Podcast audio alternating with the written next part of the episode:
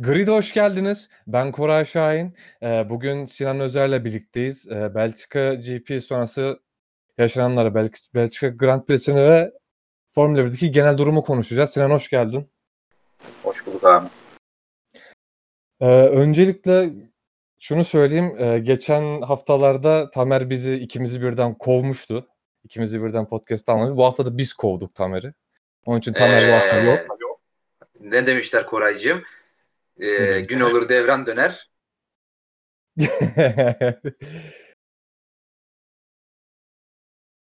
Gerisini getiremedim yalnız. Yok, geldi aklıma. Evet evet. Tamer'e o kadar üstüne gitmek istemedim.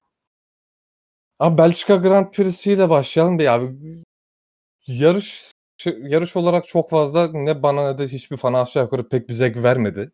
Yani çok boş bir yarış oldu aslında. Hamilton yine başladı bitirdi. Yani yarış üzerinde biraz özetlemek gerekirse yarışla ilgili ne söylemek isteriz? Yani Tamer'in o her podcast'te yaptığı espri gibi Hamilton başladı bitirdi hepinizi görüşmek üzere hoşçakalın falan diye espri yapıyor da böyle iğrenç iğrenç. İşte o hatta böyle kaydı yanlış alınca bize tekrar aynı espriyi yapıp tekrar gülmek zorunda bırakıyordu bizi. Uyarıyordu bir de tekrar gülün diye falan.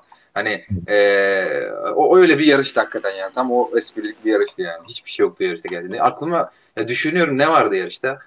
Ferrari'lerin komik durumu. Ee, belki en, en, en, en önemli olay oydu herhalde. Gezdi'nin iyi performansı. O tabii ki sen 82 dakika anlatırsın zaten. ee, e, ne vardı başka? Başka hakikaten bir şey yoktu ya. Yani Ricardo'nun yine son turda zaten bu Norris'te Ricardo'nun olayı bu. Son turlarda illa bir show. Showman ibneler yani. Ee, ondan başka hiçbir şey yok hakikaten ya. Düşünüyorum hiçbir şey yok yani. Ya benim aklıma yarışla ilgili şey takıldı. Ee, bu Mercedesler Bottas Hamilton'a galiba bir 0.9 saniye kadar falan indirmişti farkı ve bir motor modu istemiş takımdan. Bu motor modunu kullanmayı. Aa doğru. Ee, öyle bir isteği olmuştu ama Mercedes bu, direkt olarak söyledi sen bu modu kullanamazsın diye. Ee, bu Mercedes'in Hamilton'dan mı daha fazla e, önem vermesinden kaynaklı yoksa e, Mercedes'in takım içinde genel kuralları gereği mi böyle bir karar aldı? Bence Mercedes'in genel e, kurallarıyla alakalı bir durumda ama sen ne dersin bununla ilgili? Abi olay şöyle oldu. Buna iyi ki değindin. Ben bunu unutmuştum. Abi işte o dediğin gibi Hamilton'a bir ara çok yaklaştı Bottas. Hani atak yapabilecek e, mesafeye gelmek üzereydi neredeyse yani. E, orada e, radyodan şey e, can I use the overtake button gibi bir soru sordu. Eğer overtake tuşunu kullanabilir miyim gibi bir soru sordu Bottas. E, bu tuş yani çok e, şey olmaya gerek yok zaten. Atom mühendisi olmaya gerek yok. Tahmin edileceği gibi şeydir. E, işte Ferrari, e, Ferrari Mercedes'in motoru en üst düzeyde kullanabilmesini kısa süreli tabii ki yani en üst düzeyde kullanabilmesini sağlayan pilota geçişlerde ve savunmalarda avantaj sağlayan bir sistem. Takım mühendisi, yarış mühendisi daha doğrusu Bottas'a cevap olarak e, takım arkadaşına karşı bunu kullanamayacağına dair bir anlaşma olduğunu söyledi Bottas'a. Bottas da benim bundan haberim yok dedi. Ve öyle kapandı olay. Şimdi bunu çok üzerine gitmişler bu olayın işte. Ama yani düşündüğünüz zaman aslında Mercedes'in böyle bir şey yapmaması, yapmaması ya, e, mantıksız olurdu. Yani yapması mantıklı. Neden? E çünkü şimdi çok yani tahmin ettiğim kadarıyla hani çünkü benzer sistemler diğer takımlarda da var. E, %99 Mercedes'te de öyledir. Ya bu bu tuşu yarışta birkaç kere kullanabilir büyük ihtimalle Yani hem motorun dayanıklılık endişesinden dolayı hem yakıt e, endişesinden dolayı belki koca yarışta bir kere belki birkaç kere kullanabiliyordu Mercedes. İki, iki araçta da bunu. Şimdi Bottas bunu takım arkadaşına karşı kullanırsa e, Hamilton'da da aynı tuş var. E, Hamilton'da kullanacak. Ne olacak? Belki de yarışta sadece birkaç kere belki de sadece bir kere kullanabilecekleri bir modu boşu boşuna kullanmış olacak Bottas. Aslında bu karar düşündüğüm zaman mantıksız değil. Mercedes'in bu kararı vermesi. Çünkü dediğim gibi Hamilton da Bottas'a saldırsa, e Bottas da aynı tuşa basacak bir anlamı kalmayacak. Tam tersi olduğunda da savunma yapan Mercedes pilotu tuşa basacak yine bir anlamı kalmayacak. O yüzden mantıklı bence yani. Ama bu Bottas'ın benim bundan haberim yok demesi enteresan geldi bana. Abi bence de ya şöyle bir durum var. Ee, hem Bottas'ın Mercedes'ki konumu, devamlı bir wingman olma durumu. Ya çünkü şimdi eğer Bottas'ın yerine ciddi anlamda bir Hamilton'a şampiyonluk e, yarışında rakip olacak bir pilot olsaydı bence bu olay daha fazla uzayabilirdi ya da e, daha farklı kararlar da çıkabilirdi. Bana öyle geliyor. Üstüne e, şimdi sezon öncesi e, açıklanan kurallarda bu işte MGUK'di, MGUH'di 3 e, sezon içinde 3 normal şartlarda 3 e, parça olarak kullan kullan 3 e, nasıl diyeyim yani 3 tane kullanım hakkı olan parçaları 2'ye indirmişti Formula 1 ama o, galiba 14 yarış sonrası 14 yarıştan fazla olursa takvim hani tekrar o sayılar 3'e çıkacaktı. Yani doğal olarak takımlarında bir motor koruma e, durumu da olacaktı ki hani öyle bir motor modu kullanmak daha e, yüksek performanslı motor modlarını kullanmak doğal, doğal olarak motora daha fazla ömrünü kısaltıyor. Hani böyle bir ihtimal de geldi benim aklıma ama bununla beraber hani Mercedes'in bu kararı net bir şekilde alabilmesinin nedeni de Bottas'ın biraz wingman oluşuyla alakalıydı bence. Ya sesim kesildi galiba. Sen daha rekabetçi pilot olsaydı diye şey dedin ya orada tam sen onu söylerken aklıma şey geldi. Hatırlarsın büyük ihtimal. 2016 senesinin son yarışından önce, Abu Dhabi yarışından önce, Rosberg'in şampiyon olduğu yarıştan önce işte press conference e, veriyordu. İki pilot vardı press per, perşembe günü yapılan basın seansında. Hamilton'la Rosberg vardı. İşte e, o sene hatırlarsın bir olay e, vardı. Hem e, Mercedes Hamilton'la Rosberg'in e, ekiplerinde yer alan beşer tane mühendisi karşı tarafa göndermişti. Yani beş tane Rosberg'in mühendisini Hamilton'a, beş tane Hamilton'ın mühendisini Rosberg'e göndermişti ve bu olay çok konuşulmuştu. Hani ve Mercedes bunu sebep olarak e, işte takım içerisinde 3 yıldır süre gelen bir ayrışma gözlemliyoruz. Hani iki taraf birbiriyle sanki farklı takımlardaymış gibi bir e, bölünme söz konusu. Biz bu bölünmeyi engellemek ve daha da ilerleme, ilerlemesine engel olmak için hani böyle bir değişiklik yapmaya karar verdik demişti. Hamilton'a da bu soru sorulduğunda şey demişti. Böyle garip bir tavra girip Rosberg'e dönüp bir anda şey demişti. Sana bunun sebebi olarak ne söylendi falan demişti. İşte Rosberg de aynı şeyi söylemişti. İşte böyle böyle yapmışlar. Bana böyle söylediler. Ben buna inanıyorum. Bunun doğru olduğunu düşünüyorum falan. Hamilton da şey demişti. Yani bunu şimdi söylemeyeceğim ama 10 sene sonra falan otobiyografimi yazdığım zaman bu hikayenin ne kadar enteresan bir hikaye olduğunu o zaman anlayacaksınız demişti. Yani dediğim gibi böyle şeyler yani bu işte Belçika yarışında yaşanan gibi olaylar e, takımın ikinci pilotu şampiyonluk yarışı içerisinde olmayınca çok şey olmuyor ama hani gerçekten iki tarafta şampiyonluğa yarışınca sen hep söylüyorsun ya e, yani Formula 1'de en büyük rakibin takım arkadaşın diye. Hakikaten öyle yani ve işler çok daha karışıyor aslında. Ya bir de e, 2016'daki o mevzu ben yanlış hatırlamıyorsam özellikle Rosberg ve Hamilton'ın arasının ciddi şekilde açılmasından da kaynaklandı. Bu biraz Mercedes'in şeyi gibi geldi bana o. E, profilini temiz tutma hamlesi gibi de geldi. Ya çünkü o sene e, Hamilton ve Rosberg'in çocukluktan beri işte ne kadar yakın arkadaş olduğundan falan bahsediliyordu ve o sene ya birbirlerine düşman kesilmişlerdi resmen. Tabii canım yani biz artık arkadaş değiliz falan diyor Hamilton. Ee, bir de orada şey dedik, dedikoduları da var tabii. Hani bu değişikliğin Rosberg'e çok yaradığı, Hamilton'ın telemetri verilerine eriştiği ve Hamilton'ı bu sayede geçmeye başladığı falan konuşuluyordu hani. Ee, o yüzden de büyük ihtimal. Hani ben çok merak ediyorum hakikaten yani Hamilton ne gerçekten bunu bir otobi otobiyografisinde yazacak mı bunu falan. Hani ne oldu arkada falan. Ya Toto Wolff zaten o kadar enteresan bir insan ki yani enteresan kelimesi hafif bile kalıyor. Onu zaten birazdan Ferrari'nin motor meselesini de anlatacağım. Hani e, o yüzden keşke ya ben Toto Wolff'u bir de bu kaos durumlarında izlemeyi çok seviyorum. Hani bu kaos anlarında Mercedes'in o yıllardır konfor alanının o yaşadığı konfor alanından biraz çıkıp biraz dışarıya taşıp o kaos içerisinde sürüklendiği anlarda Toto Wolff'u izlemeyi çok seviyorum. Keşke dediğim gibi yani Bottas'tan daha iyi bir pilot olsaydı Hamilton'ın yanında. Atıyorum bir ara ya mesela Rosberg emekli olduktan sonra Alonso çok konuşuldu. Keşke Mercedes böyle bir şey cesaret etseydi yani. Peki Mercedes'le ilgili başka bir şey yoksa bu hafta en çok konuşulan şeylerden biri de Renault takımının yaptığı atılım da bu, bu hafta sonu hız ölçüm noktalarında olsun, top speed'de olsun bayağı iyi iş çıkardı Renault ve e, Ricardo dördüncü son turda Albon'a geçerek yanlış hatırlamıyorsam dördüncü bitirdi. O konuda beş oldu galiba. O konuda galiba o. Pardon. Evet evet doğru. doğru. Renault Formula 1'de takım e, üretici takım olarak bir, bir yarışta aldığı en yüksek puan aldı. Ricardo'nun son turdaki Festus Lap ile beraber 23 puan aldı ve e, takımın rekoru oldu. Ya bu hafta bu hafta sonu hep Renault üzerinden konuşuldu aslında. Hep işte Renault ve Mercedes üzerinden gitti. Yarışta o kadar bir şey yoktu ki. Ya Renault'un bu kadar gelişim göstermesi mi diyeyim ya da işte bir yarışlık da olsa çok iyi performans göstermesini sen nasıl buluyor, nasıl değerlendiriyorsun?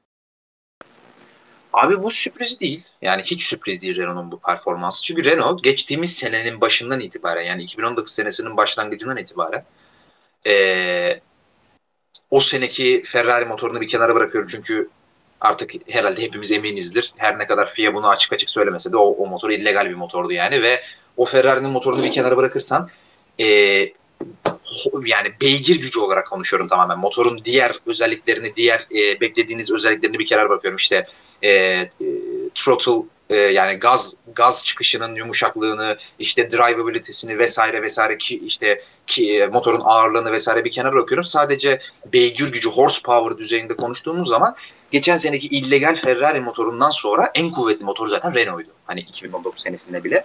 E, bu senede üzerlerini koymuş gibi görünüyorlar. O yüzden hiç şaşırtıcı bir performans değil zaten. Hani Renault'un e, şu anda Red Bull'a, Ferrari'ye yani Ferrari artık öldü gerçi de hani Red Bull ve Mercedes üzerinde konuşuyorum. Red Bull'a ve Mercedes'e bu kadar uzak olmasının sebebi aslında hız olarak zaten motorları değil şasileri çok kötü. Yani şu anda neredeyse mükemmel bir motorları olduğu için kimse bundan yani göz önüne de çıkmıyor ama ya şasisi çok kötü. Ricardo e, şey Renault'un. Özellikle e, aerodinamik anlamda. Yani mekanik yol tutuş anlamında bir de üretici takım oldukları için hani mekanik yol tutuşun en önemli etkenlerinden bir tanesi de motorunuzun şasiyle uyumlu olarak çalışabilmesidir ve lastiklerle. Tabii yani üretici takım olduğunuz zaman bunu yapmak çok daha kolay oluyor. Yani örnek vermek gerekirse McLaren'ın kullandığı Renault motoruna uyum sağ, şasinin uyum sağlamasıyla Renault'un kendi motoruna uyum şasisinin uyum sağlaması arasında dağlar kadar fark var. Renault bu işi tabii ki çok daha kolay yapabiliyor. Ee, ama özellikle aerodinamik yol tutuş işin içine girdiği zaman şasi çok zayıf. İki senedir çok zayıf.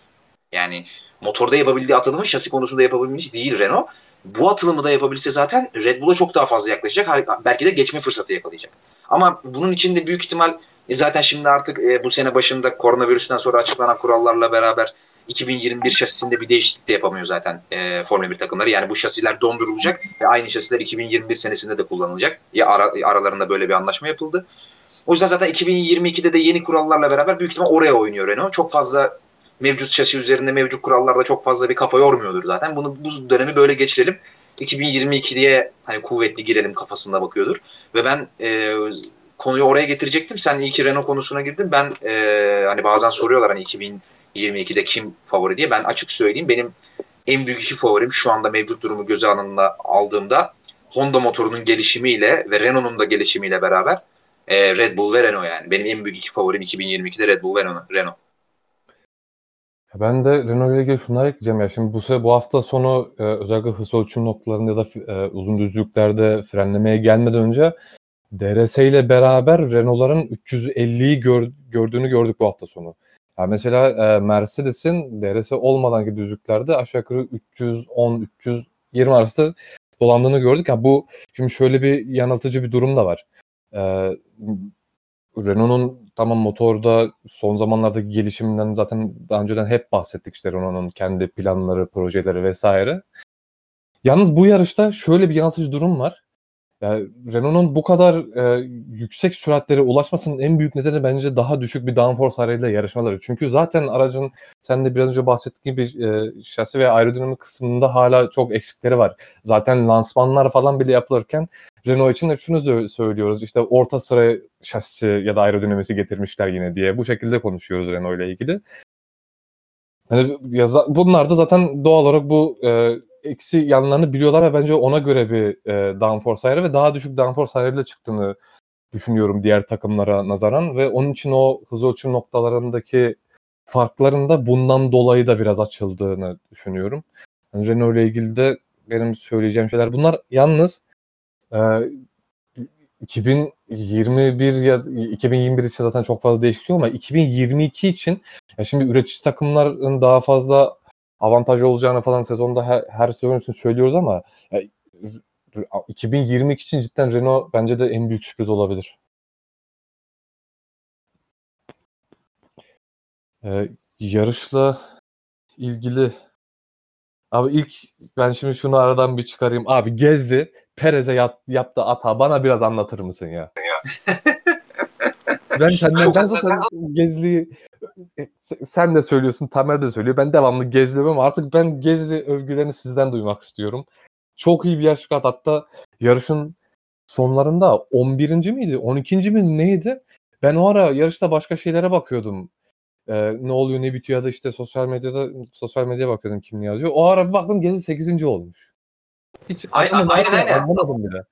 Bir, bir anda 8. oldu dediğin gibi. Aynen öyle. Ya o Perez'e yaptığı atak ya şimdi biz hep senelerdir şeyi görüyoruz ya. Ne zaman Spa yarışı olsa veya ne zaman işte Formula 1'in son birkaç senesindeki en iyi geçişler falan konuşulsa veya işte öyle bir compilation videosu falan yapılsa hemen bu Weber'in Alonso'yu 2011'de geçtiği geçiş var ya oruç öncesinde. O, o gösterilir. Hı hı. İşte yine aynı virajda bir sene sonra Raikkonen'in her ne kadar Weber'inki kadar iyi olmasa da yine çok yakın derecede iyi Schumacher geçtiği bir atak var yine Oruç'a. Ama bunların ortak özelliği şu abi.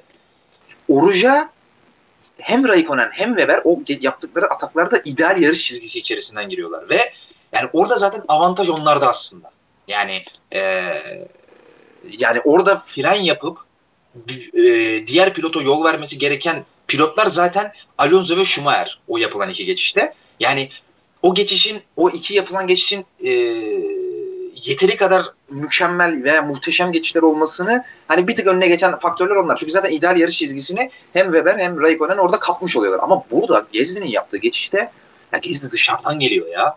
İnanılmaz yani ve virajın girişine kadar, orucun girişine kadar önünde değil Perez'in.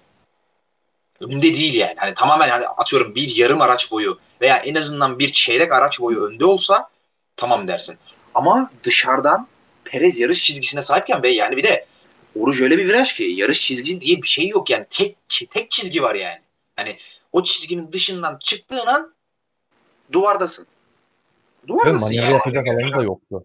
A- aynen öyle. Adam dışarıdan öyle bir çizgiyle geldi ki ya bir de Perez gibi pilot. Yani şimdi tabii orada e, yani düşünmeye çok fazla vakti olmuyor insanın yani pilotların da kendimi kendi pilotunu yerine koyduğu zaman o saliselik bir olay ama hani yanındaki pilot da bir de Perez yani. Hani bu, bu tür kazalara çok karışmış. Aynı virajın girişinde 2 sene 3 sene önce 2017'deydi galiba o konuda çarpışmış bir takım arkadaşıyla çarpışmış bir adam sırf yer vermeyeceğim diye. Ve yine buradaki geçişte de dikkatli izlediysen e, Gezi'nin üzerine kırıyor. Gezi'yi duvara itiyor. Ama Gezi hiç gazı bırakmıyor. Ya şimdi bak başka bir pilot olsa mesela şimdi Alonso'ya güvenirsin orada. Weber mesela o geçişte yarıştan sonra da söylemişti. Başka bir pilot olsa çekinebilirdim ama Alonso'nun doğruyu yapacağına güvendim demişti. Şimdi Alonso'ya güvenirsin orada. Mesela Schumacher'e güvenmem ben. İşte ee, Vettel'e güvenmem.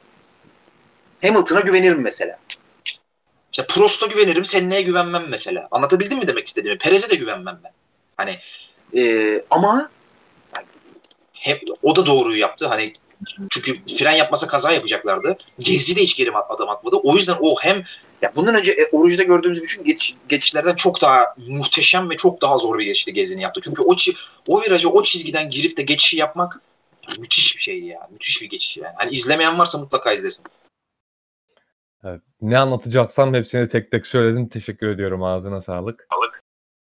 Yalnız orada geç falan derken hemen aradan kaynamasın aklıma gelmişken onu söyleyeyim. Abi Raikkonen yarış içinde ayağımda bir su hissediyorum gibi ya da bir su döküldü gibisinden bir açıklama yaptı. Sen orada su olduğunu düşünüyor musun? Oha öyle bir şey mi? Hiç görmedim öyle bir şey. Telsiz konuşmasında e, söylemişti. Hatta işte ayağım ıslandı vesaire bir şeyler söylemiş. Tam açıklama hatırlamıyorum şu anda öyle bir açıklama yaptı. Reis Vot hatta daha sonra araçla ilgili hiçbir sorun olmadı galiba. Ondan sonra yanlış hatırlamıyorsam e, bir Ferrari'ye de atak yaptı Raikkonen. Abi şey götü terlemiştir ya. Ya bu bununla ilgili şey bu şeye benziyor. Benim bir tane arkadaşım var şimdi burada ismini alıp kendisi. Sinan'ın yine sesi gitti. Sesi gitti. E, alo, ha, geliyor mu ses? Geldi, geldi. Tamam, yani arkada, şey diyor, arkadaşım var bir tane şimdi o aklıma geldi sen böyle deyince. E, geçen telefonu bozulmuş söylemiyor şimdi niye telefonu bozulduğunu. Ya boy bozuldu falan. En son işte yine sordum oğlum niye bozuldu söylese falan. Abi telefonunu yata çok terliyor şimdi. Onun suratı çok terliyor. Biraz kilolu bir arkadaşımız. Sura, telefonu uyurken başının altına koymuş, yanına koymuş. Telefon gece alnından akan terlerle bozulmuş. Düşün bak. Böyle bozmuş telefonu yani. İçine terler girmiş. Alnından akan terler. Yani Raikkonen de büyük ihtimal e, götü falan terledi herhalde. Başka bir şey aklıma gelmiyor yani. Oradan aşağıya kokpite attı. O kendi terini herhalde şey zannetti yani bir şey bir sıvı vardı. Altına işemedi herhalde yani. Benim aklıma direkt bir alkol, vodka olabilir. Ha o su yerine vodka mı koymuşlardır diyorsun olabilir. Yok ya şimdi normalde pilotlarda soluklar işte su hazneleri falan var. Raikkonen'de bence iki tane soluk var. Bir tanesinde normal sıvı ihtiyacını karşılamak için, diğeri keyif için. Ben o keyif için olanı döktüğünü düşünüyorum. ee, yarışla ilgili başka ya şimdi Ferrari'lere gireceğiz ama Ferrari'lere sen senin şimdi çok büyük teoriler teorilerin mi artık bilgilerin mi bilmiyorum. Onunla ilgili şeyler var. Ona so, Ferrari'ye girerken mi konuşalım Ferrari'nin yarışını yoksa direkt Ferrari yarışını mı konuşalım? Yani biz diğer konuları bitirelim o konuya sonra gelelim bence. Uzayacak çünkü ben bayağı uzun konuşacağım maalesef. Kısaltmaya çalıştım ama kısaltabildiğim kadar kısalttım yani. Abi şimdi e, yarış çok sıkıcı geçti ve bu, bu sıkıcı geçen yarışın ardından Hamilton'ın bir açıklaması vardı işte.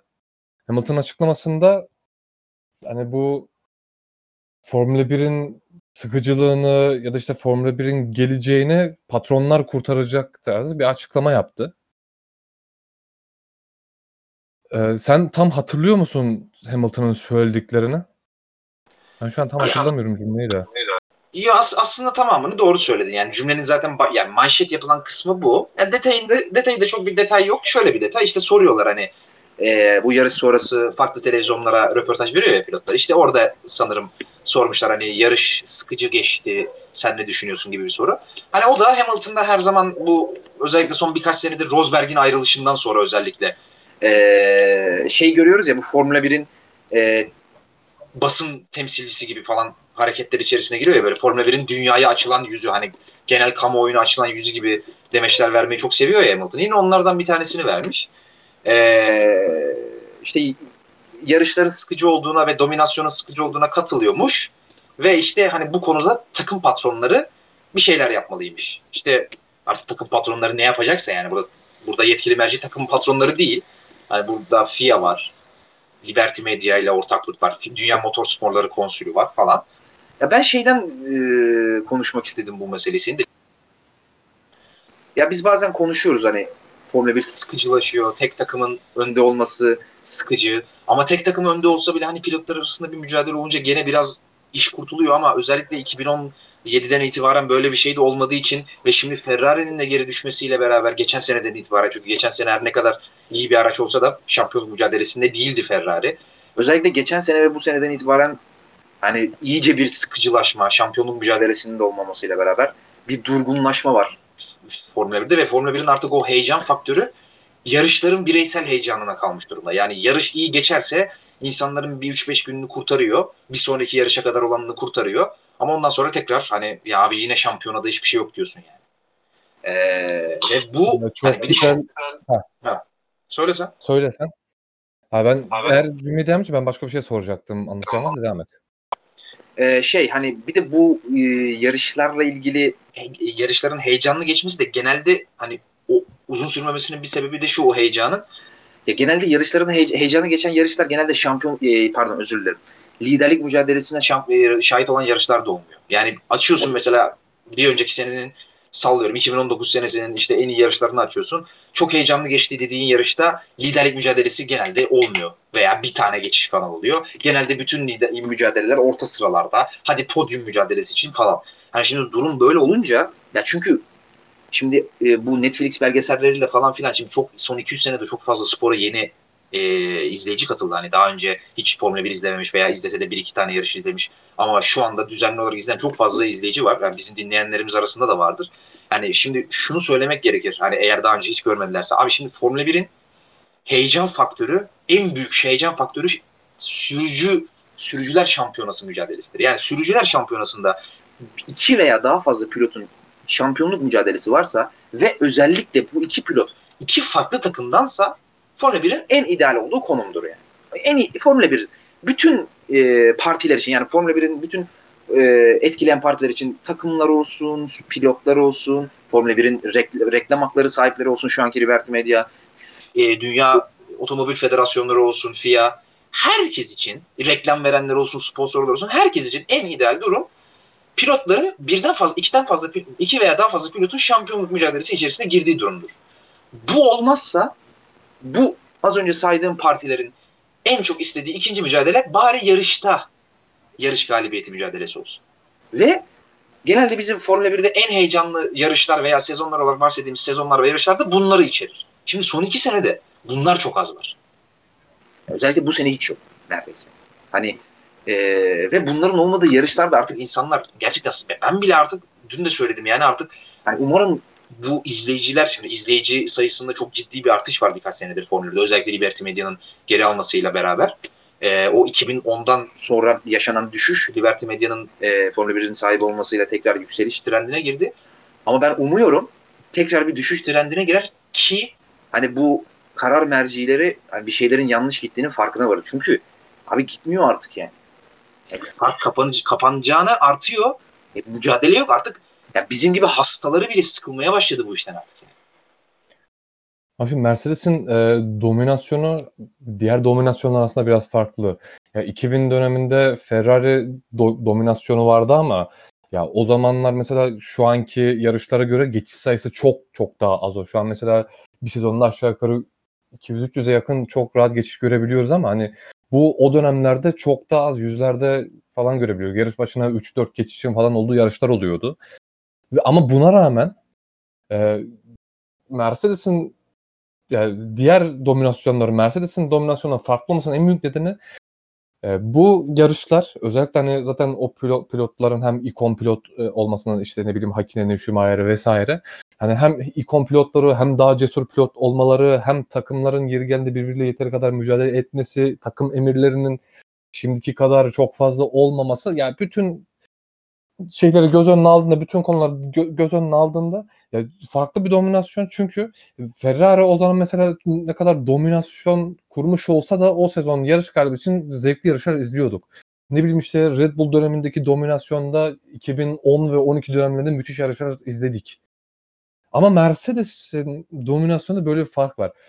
O zaman da evet farklar çıktı ama ya sıralamalarda mesela 2000 dönemlerinde Ferrari bütün takımları neredeyse denize dökerken yarışta o kadar de, denize dökemiyordu diğer takımları. Ee, şimdi Mercedes'in durumunda e, Mercedes hem yarışta hem sıralamalarda her şekilde hiçbir, hiçbir şekilde diğer takımları yanına yaklaşmıyor. Yani bu sadece e, bir iki yıl ya da bu sezon için geçerli değil. Bütün Mercedes'in bu turbo hibrit çağının başladığı dönemden beri Hani bir tek böyle ciddi şampiyonluk yarışı Fethel'i katmıyorum çünkü o sezonun ortasında bitti. Rosberg'in o şampiyon olduğu sene ya da hangi 2015 miydi? Galiba 2015'ti yanlış hatırlamıyorsam. O sene dışında ya hiçbir şekilde şampiyonluk mücadelesi de görmedik. Yarış üstünde böyle e, galibiyet adına çekişme görmedik. Ee, şöyle yapay çekişmeler gördük ya da işte kaostan doğan çekişmeler gördük. İşte ne bileyim bir Mercedes yarışçı kaldı işte ne bileyim bir strateji hatası oldu vesaire. Bundan kaynaklı çekişmeler gördük. Hani saf yarış çekişmesi biz izleyemedik bu dönemde. Çok nadir gördük. İşte bir e, 2018 senesinde bir iki yarış gördük. İşte şu an hani saysak bile çok nadir. Ee, onun için şimdi aralarında bir dominasyon olarak böyle bir fark da var. Çünkü hani o dönem şimdi soracaklardır işte bundan önce de dominasyonlar yok muydu işte onun farkına vesaire. E, ben buradan topu şöyle atacağım sana. Ya şimdi e, 2020 senesi böyle geçiyor ki sezon hem gelişim alandaki kısıtlamalar hem gelecek sene aynı şekilde kısıtlamalar olacak. Üstüne bütçe sınırı geliyor vesaire. Muhtemelen gelecek sene de aynı senaryoyu gör- göreceğiz. 2022'de Formula 1'i aslında bir tamamen değişmiş olarak görebiliriz. Ve bu şeylerden yola çıkarak bu karşılaştırma olur işte senin anlattıklarından olur. Bundan sonra Formula 1'in o yarış içi ya da yarış galibiyeti zevkini bize vermesi yapması gereken şeyler sence neler? Abi öncelikle sen çok iyi bir noktaya değindin bu geçmişten örnek vererek. Ee, Formula 1'in bence e, şu anda ya 2011 senesinden itibaren daha doğru pardon hatta yani şöyle e, biraz daha geriye gidelim. 2009 senesinde e, getirilen kurallarla beraber bence yaptığı en büyük hata şuydu Formula 1. Şimdi Formula 1 e, 1990'ların sonundan itibaren e, araçlar belirgin şekilde hızlanmaya başladı. Yani zaten 98 sezonunda çok köklü bir kural değişikliği getirildi. Yani o dönemi sonradan izleyenler veya yaşı o, kadar büyük olup o dönem Formula 1'i takip edenler varsa ne dediğimden ne dediğimi biliyordur. Biraz detaylandırayım. 98 sezon senesine kadar 1997'ye kadar araçlar e, 98 senesindeki araçlara göre çok daha genişti. Şu an kullanılan silik lastikler kullanıyor, kullanılıyordu. E, ve araçlar aerodinamik olarak e, daha serbestlik tanınıyordu araçlara. 98 senesinde e, Formula 1 bir dizi kural değişikliğine gitti. Bu değişikliklerin en önemli iki tanesi, şasiyi ilgilendiren en önemli iki tanesi şuydu. Araçlar ya, yanlış hatırlamıyorsam 10, 10 veya 12 santim olması lazım. E, gövdeleri daraltıldı. İki, yani şasideki iki aks arası, iki lastik arası mesafe 10 veya 12 santim diye hatırlıyorum daraltıldı. Ve e, silik lastiklerden ta ki 2009 senesine kadar kullanılan oluklu lastiklere geçildi. Şimdi bunların yapılmasının en önemli iki gerekçesi şuydu. Araçlar Formula 1 yönetiminin ve FIA'nın istediğinden, e, ideal gördüğünden daha fazla aerodinamik yere basma gücü üretiyordu ve bunun iki tane olumsuz sonucu vardı Formula 1 için. Birincisi güvenlik. Çünkü o zaman henüz Senna daha yeni hayatını kaybetmişti. Nispeten sadece 3 sene olmuştu ve Ratzenberger.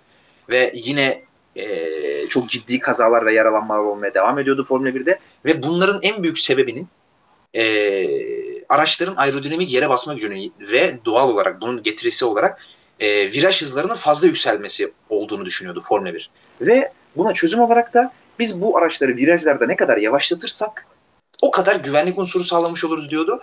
Ama bence bunun en büyük sebebi hani iki, şimdi söyleyeceğim şey ikinci sebep olarak sunuyorlardı ama bence birinci sebep şuydu.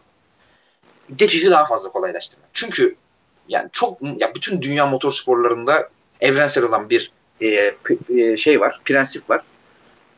E, araçlar virajlarda ne kadar hızlı giderse geçiş yapmak o kadar zorlaşır. İki kere iki dört bu kadar basit yani. Bir araç ne kadar fazla virajda hızlı, özellikle hızlı ve orta hızlı virajlarda ne kadar hızlı dönerse arkaya o kadar fazla türbülans yaratır ve o türbülansın etkisinde kalan arkadaki pilot da ona yaklaşmakla o kadar fazla zorlanır.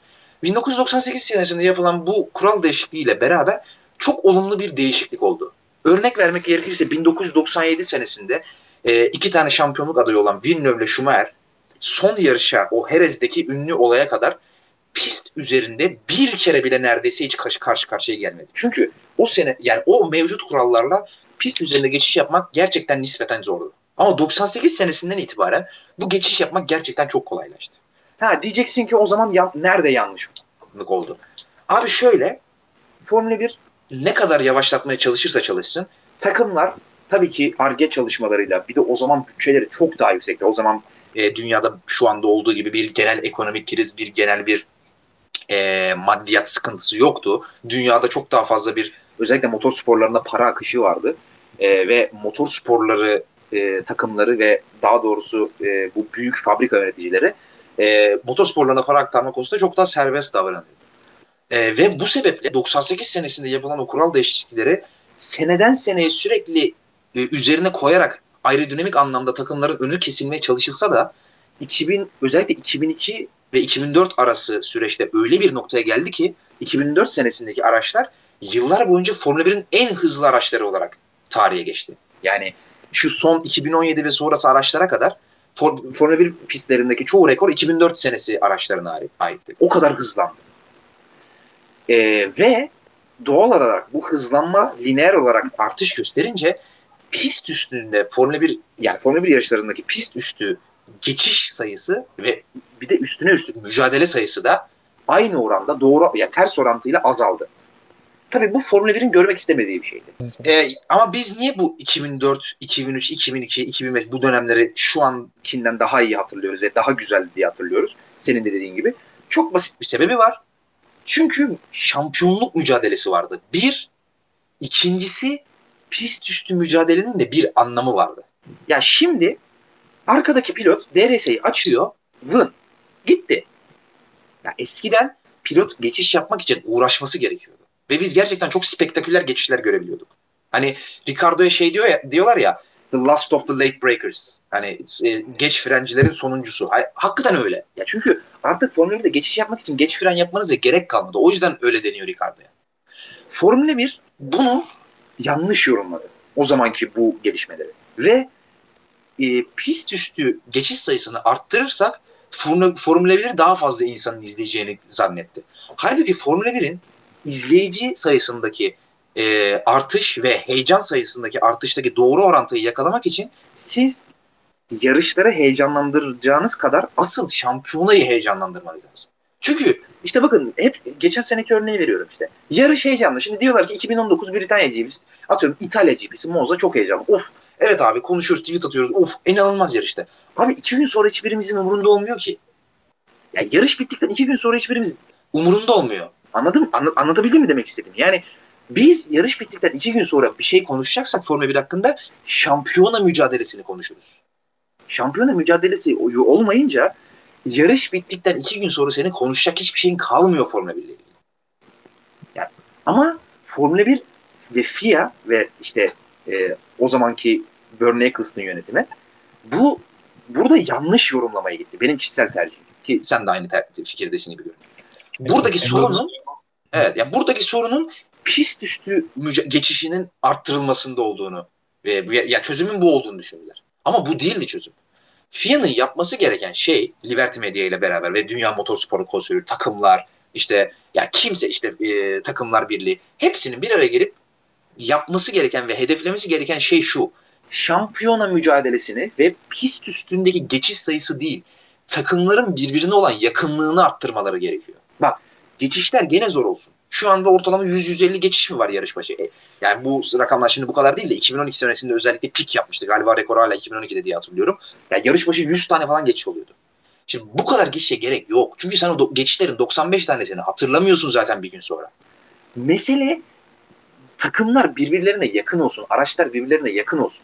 Yani yarışta 10 tane geçiş olsun. 15 tane geçiş olsun. Ama 150 tane mücadele olsun.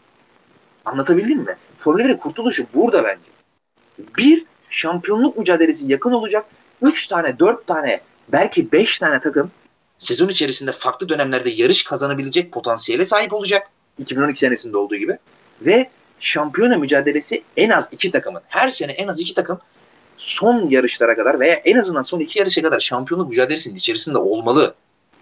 Olmalı. Çünkü Formula 1'in kurtuluşu bu. Formula 1'in kurtuluşu DRS ile yapılan 250 tane geçiş değil. Ya, Formula 1'in bunu umarım Şimdi ben Ross Brown ilk işte e, Liberty Media satın aldıktan sonra Ross Brown'u CEO yaptıktan sonra FOM'un yani Formula One Management'ın CEO'su yaptıktan sonra Ross Brown'un yaptığı ilk açıklamalardan bir tanesi benim uzun vadedeki hedefim DRS'yi kaldırmak demişti. DRS'ye ihtiyaç olmayan bir Formula 1 demişti. Ben o yüzden çok heyecanlanmıştım. Umarım bu e, hedefleri hala devam ediyordur ve ultimate hedefleri budur Formula 1'in. Çünkü Formula 1'in kurtuluşu orada. Formula 1'in kurtuluşu yapay geçişlerde değil abi. Formula 1'de pist üstü gerçek mücadele ve bir sürü aracın birbirine yakın olduğu bir hız dengesi ve şampiyonluk mücadelesinde. Abi o, önce DRS'den ben de bahsedeyim. Bitti değil mi sözün? Evet evet. Ha, o DRS için abi şimdi e, DRS'nin zaten asıl gelme amacı yeni fanları Formula 1'e çekebilmekti. Yani zaten geçiş olmayan yerde de ya Formula 1 özellikle yeni nesil için Formula 1 fanları çekmek çok da kolay değil açıkçası özellikle şu Formula 1'de. Onun için DRS'nin gelmesi aslında bir bakıma mantıklı ama yani çok yapay bir geçiş ortamı oluşturdu.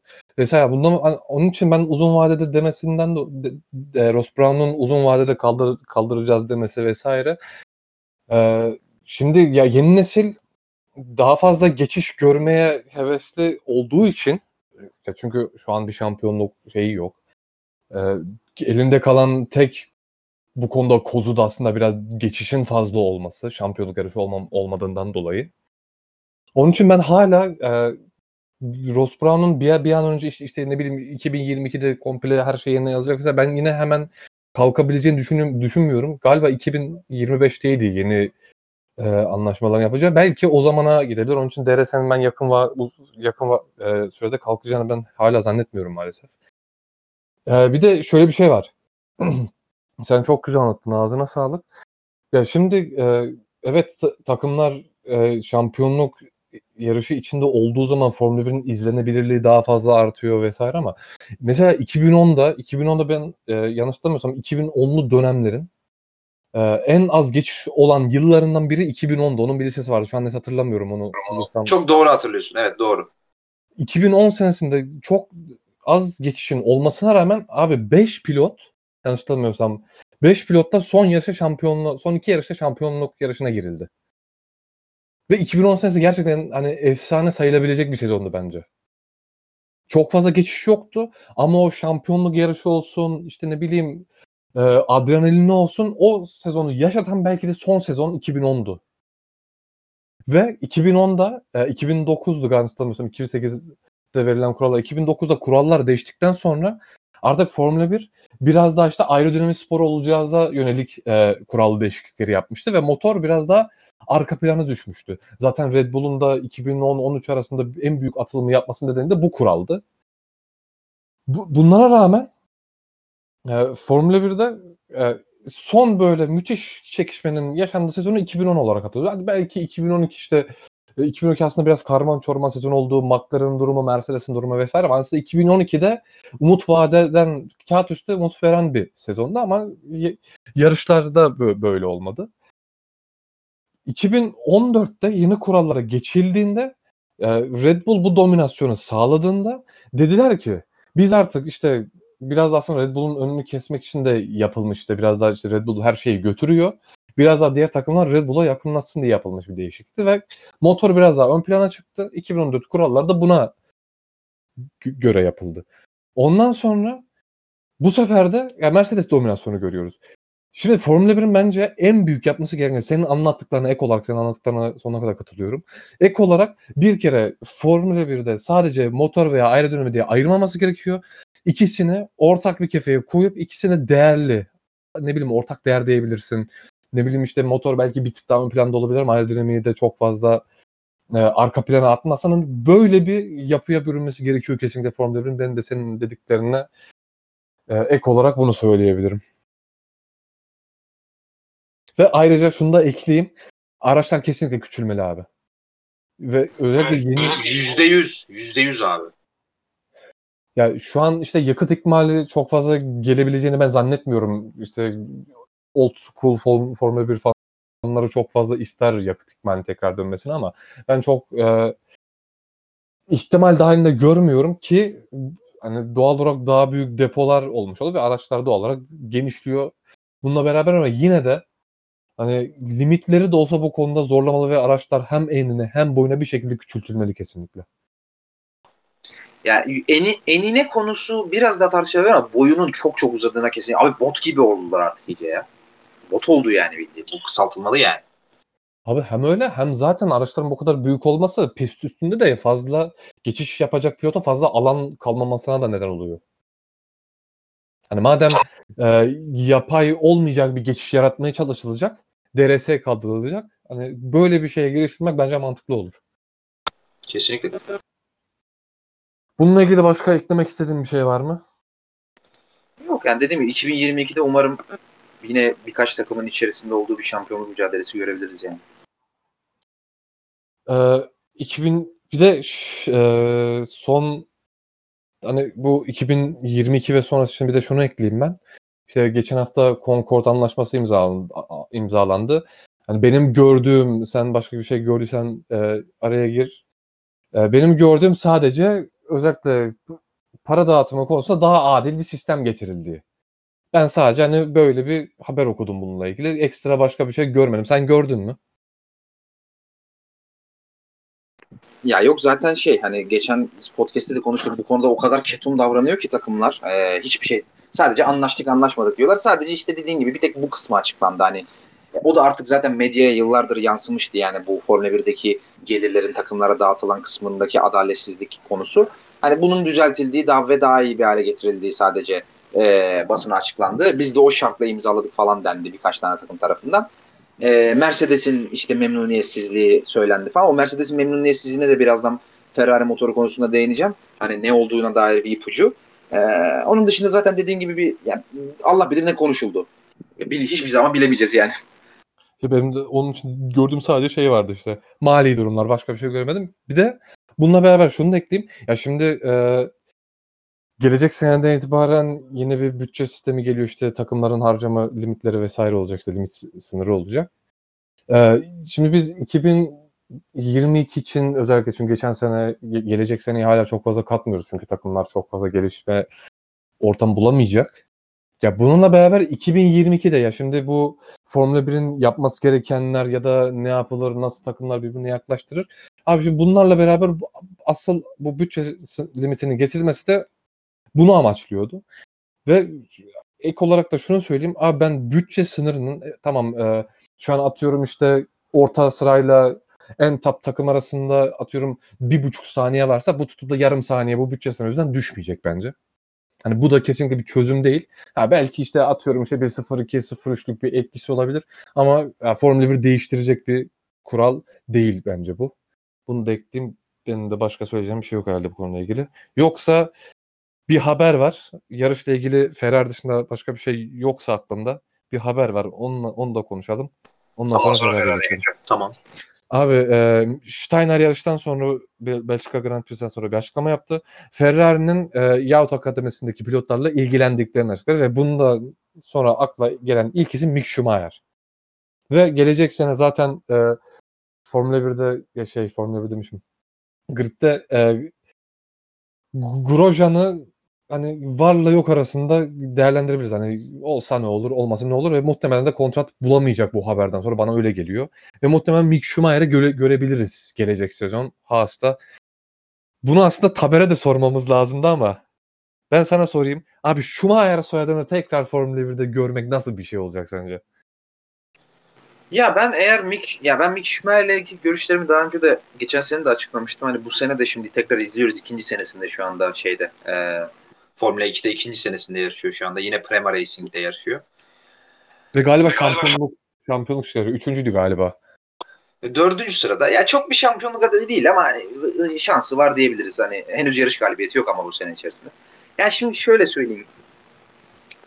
Ya hadi geçen sene ilk senesiydi falan neyse ya. Gerçi ilk senesinde de gösteren göstereceğini gösteriyor zaten. Yani bugün iki, bu sene ikinci senesi gene şey aynı yani. E ben Schumacher'den çok bir şey çıkacağını zannetmiyorum. Hani orta sıra pilotu olarak bile Formula 1'de tutunursa çok şaşırırım. Yani bir bir Heidfeld, bir Hülkenberg, bir Magnussen, işte Perez falan olursa bile çok şaşırırım açık söyleyeyim. Yani ben o kadar yeteneği bile olduğunu zannetmiyorum. Hani o o pilot eğer Schumacher'se e, Steiner, Steiner bahsettiği pilot eğer Schumacher'se ya bu tamamen birilerini ittirmesi sayesindedir e, diye düşünüyorum. Ben çünkü bence onu hak edecek bir performansı göstermiyor. E, denensin tabii ki. Niye denenmesin yani sonuçta Schumacher. E, ama yok ya ben Formula 1'de çok uzun süreli bir geleceği olacağını düşünmüyorum Schumacher. Abi ben şöyle diyeyim hani ilk Schumacher atıyorum gelecek sene grid'e girerse eğer ya özellikle ilk yarışta ya acayip bir duygusal yoğunluk yaşayacağını kesinlikle düşünüyorum zaten onu herkes en fikirdir. Benim Schumacher'ın geleceğiyle ya da kariyeriyle ilgili şöyle bir e, şey düşünüyorum. Ya şimdi ya ne kadar potansiyeli olsun ya da olmasın. Abi ben Schumacher'ın sırf soyadıyla bile bir proje pilotu olabileceğini düşünüyorum. Ne bileyim işte 2010'da geçen hafta geçen podcast'te de bahsetmiştik. E, Red Bull'un Fethel'e yaptığı gibi olabilir. E, yani böyle bir proje pilotu dönüştürülebileceğini düşünüyorum ben. Aynı zamanda sadece bu soyattan değil, soyattan da değil sponsorlar olsun, işte Formula 1'i tekrar duyurma olsun. Hani yani çok fazla mesela şey vardır. işte old school izleyiciyi kaybetmişliği vardır Formula 1'in ki 2000 onların ortalarında falan çok ciddi bir düşüm vardı izlen izlenme Formula 1'in izlenmesinde. Ve bunu kazandırabilecek bir pilot olabileceğini düşünüyorum ben pro, onun için bir proje ne kadar hani potansiyelini vesaire tartışmıyorum çünkü hani bir Formula 1'de çok fazla gördük. Çok yüksek potansiyel olup da dağılan ama hiçbir şey olmaz derken bile pilot olabilecek pilotları da gördük. Hani onun için ben bu şekilde bir projeyle Mick Schumacher'ın iyi şeyler başarabileceğini düşünüyorum Formula 1'de. Başka eklemek istediğim bir şey yoksa günün asıl meselesine gelelim. Ferrari konusu. Ya bu hafta sonu herkes Ferrari'ye hani şaka konusu oldu. Alay konusu oldu bu hafta Ferrari. Ben tamamen her şeyi sana bırakıyorum. Bu yarış özelinde ve genel Ferrari'nin durumu sendeyiz Sinan. Abi şimdi konuya girmeden önce çok iddialı bir konuştum yani sizi hem bizim grupta WhatsApp grubunda size yazarken işte anlatacaklarım var çözdüm falan biraz şakayla karıştırdım. Hem şimdi podcast'e girmeden iki saat önce soru tweetini aldılarken de çok iddialı konuştum hani acayip şeyler var falan diye. Şimdi önce nasıl geldiğime, buraya nasıl vardığımı anlatayım. Yani şimdi hepimiz biliyoruz sonuçta olanları. 2020 sezon 2020 senesinin başında e, FIA bir anda bir açıklama yayınladı ve dedi ki Ferrari'nin bir seneden uzun süren bu motor bilmecesi, takımların sürekli bize yaptıkları itirazlar, kimileri teknik olan, kimileri teknik olmayan itirazları sonucunda e, biz Ferrari takımıyla bir anlaşmaya vardık. Bu anlaşma non-disclosure agree bir anlaşma yani Türkiye'ye hani gizliliği sak yani şey e, saklı anlaşma, gizliliği saklı anlaşma gibi gibi çevirebiliriz. E, detaylarını açıklam detaylarını açıklamayacağımız bir anlaşmaya varıldı e, gibi çok ağır e, işte plaza İngilizcesi içeren çok ağır bir işte kurumsal dil içeren daha doğrusu hukuk, hukuk dili içeren ve e, aslında 8-10 satırlık 8-10 cümlelik e, şeyi açıklamayı iki cümleyle de özetleyebileceğim bir açıklama yayınladı. Tabii şimdi bunun öncesi var yani. Biz bunu daha önce çok biz bunu en az 3-4 podcast'te konuştuk. Hani bu bunun sebebini vesaire nelere sonuç açabileceğini niye böyle bir şey olduğunu. Eğer bir gri alan kullanımı varsa veya bir açık bir ihlal varsa bunun neden bir cezaya dönüşmediğini vesaire vesaire. İşte bunu Ferrari'nin büyüklüğüne yorduk, sporun zarar görmemesi için yaptıklarına yorduk falan filan neyse. Ama biz bunun hani şunu fark ettim ben bugün. Biz bunun hiç geçmişini e, şeyde e, podcast'te anlatmadık. Yani buralara nasıl gelindiğini. Şimdi onu ben biraz anlatmak istiyorum. Şimdi öncelikle biraz geçmişten bahsedelim. Ben şimdi öncelikle iki tane anekdot vereceğim konuyla alakasız. Bu anekdotu neden verdiğimi, bu iki anekdotu neden verdiğimi e, konunun sonunda anlayacak dinleyenler. Şimdi şu anki FIA başkanı Jean Todt. Eski Ferrari takım patronu. E, yıllar bu Ferrari'nin o dominasyon gösterdiği dönemin takım patronu ve Ferrari'nin o 70'lerden, 80'lerden, 90'ların başından beri o rezalet döneminden Ferrari'yi alıp Ross Brown'la, Rory Byrne'le, Aldo Costa'yla ve Schumacher'le beraber Ferrari'yi o rüya günlerine taşıyan ve Ferrari'yi tekrar e, bir dünya markası haline getiren adam Formula 1. Bu arkadaşımız kendisi şu anda 74 yaşında galiba. 2009 senesinden itibaren FIA'nın yani Dünya Motorsporları Federasyonu'nun başkanı.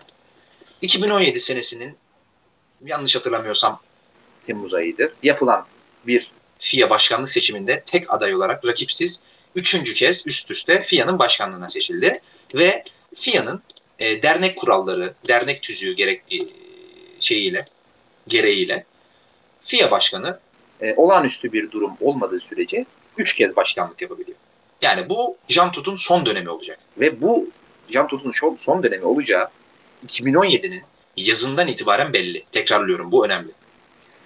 Ee, 2021 senesinde son buluyor bu arada onu da söyleyeyim. Yani son dönem. 4 sene çünkü fiyata dönemler. Şimdi ikinci bir anekdot paylaşacağım. Biz son iki podcast'te Toto Wolff'ün Formula 1'de e, camiada genel olarak konuşulan Toto Wolff Mercedes'ten ayrılıyor mu?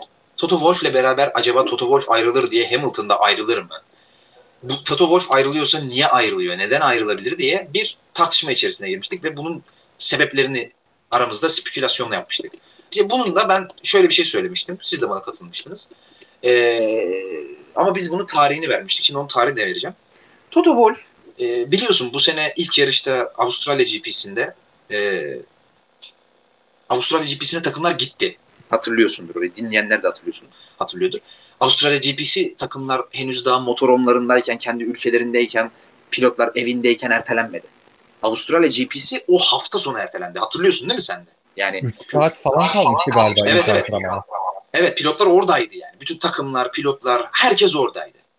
Şimdi ben o dönemde buna o kadar önem vermemiştim ama şimdi ne kadar önemli olduğunu aslında timeline olarak ne kadar e, manidar olduğunu bir bakıma anlıyorum.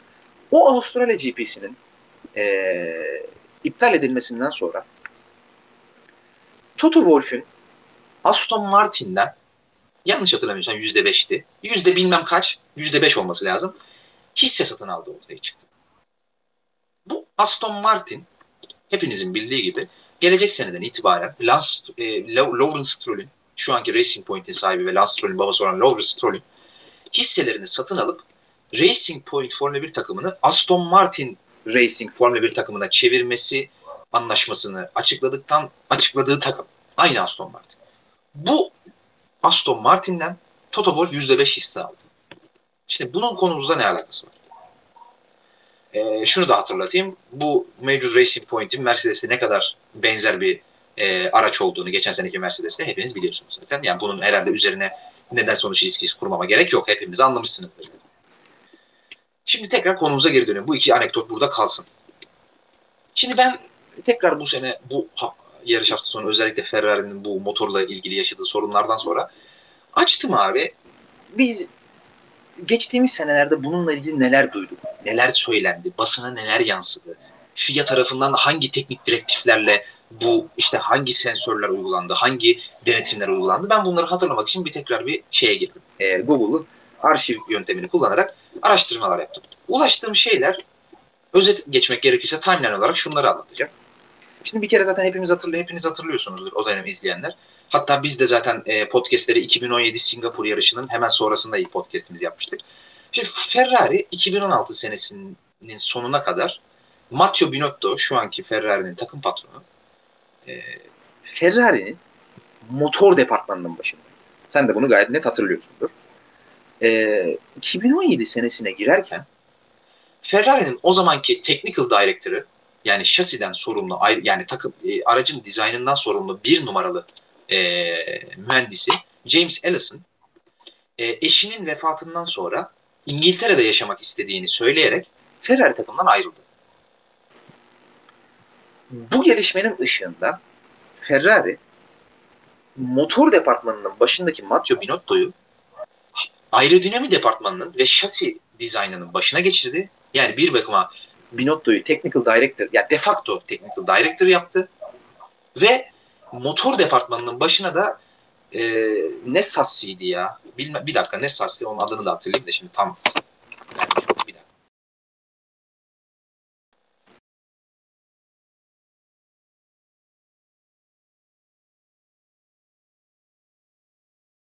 Yani 2017 aracı tasarlanırken Ferrari Lorenzo Sassi? Evet, e, Lorenzo Sassi Ferrari'nin 2017 aracı tasarlanan SF70 tasarlanırken Ferrari'nin mevcut yapılanması şu şekildeydi.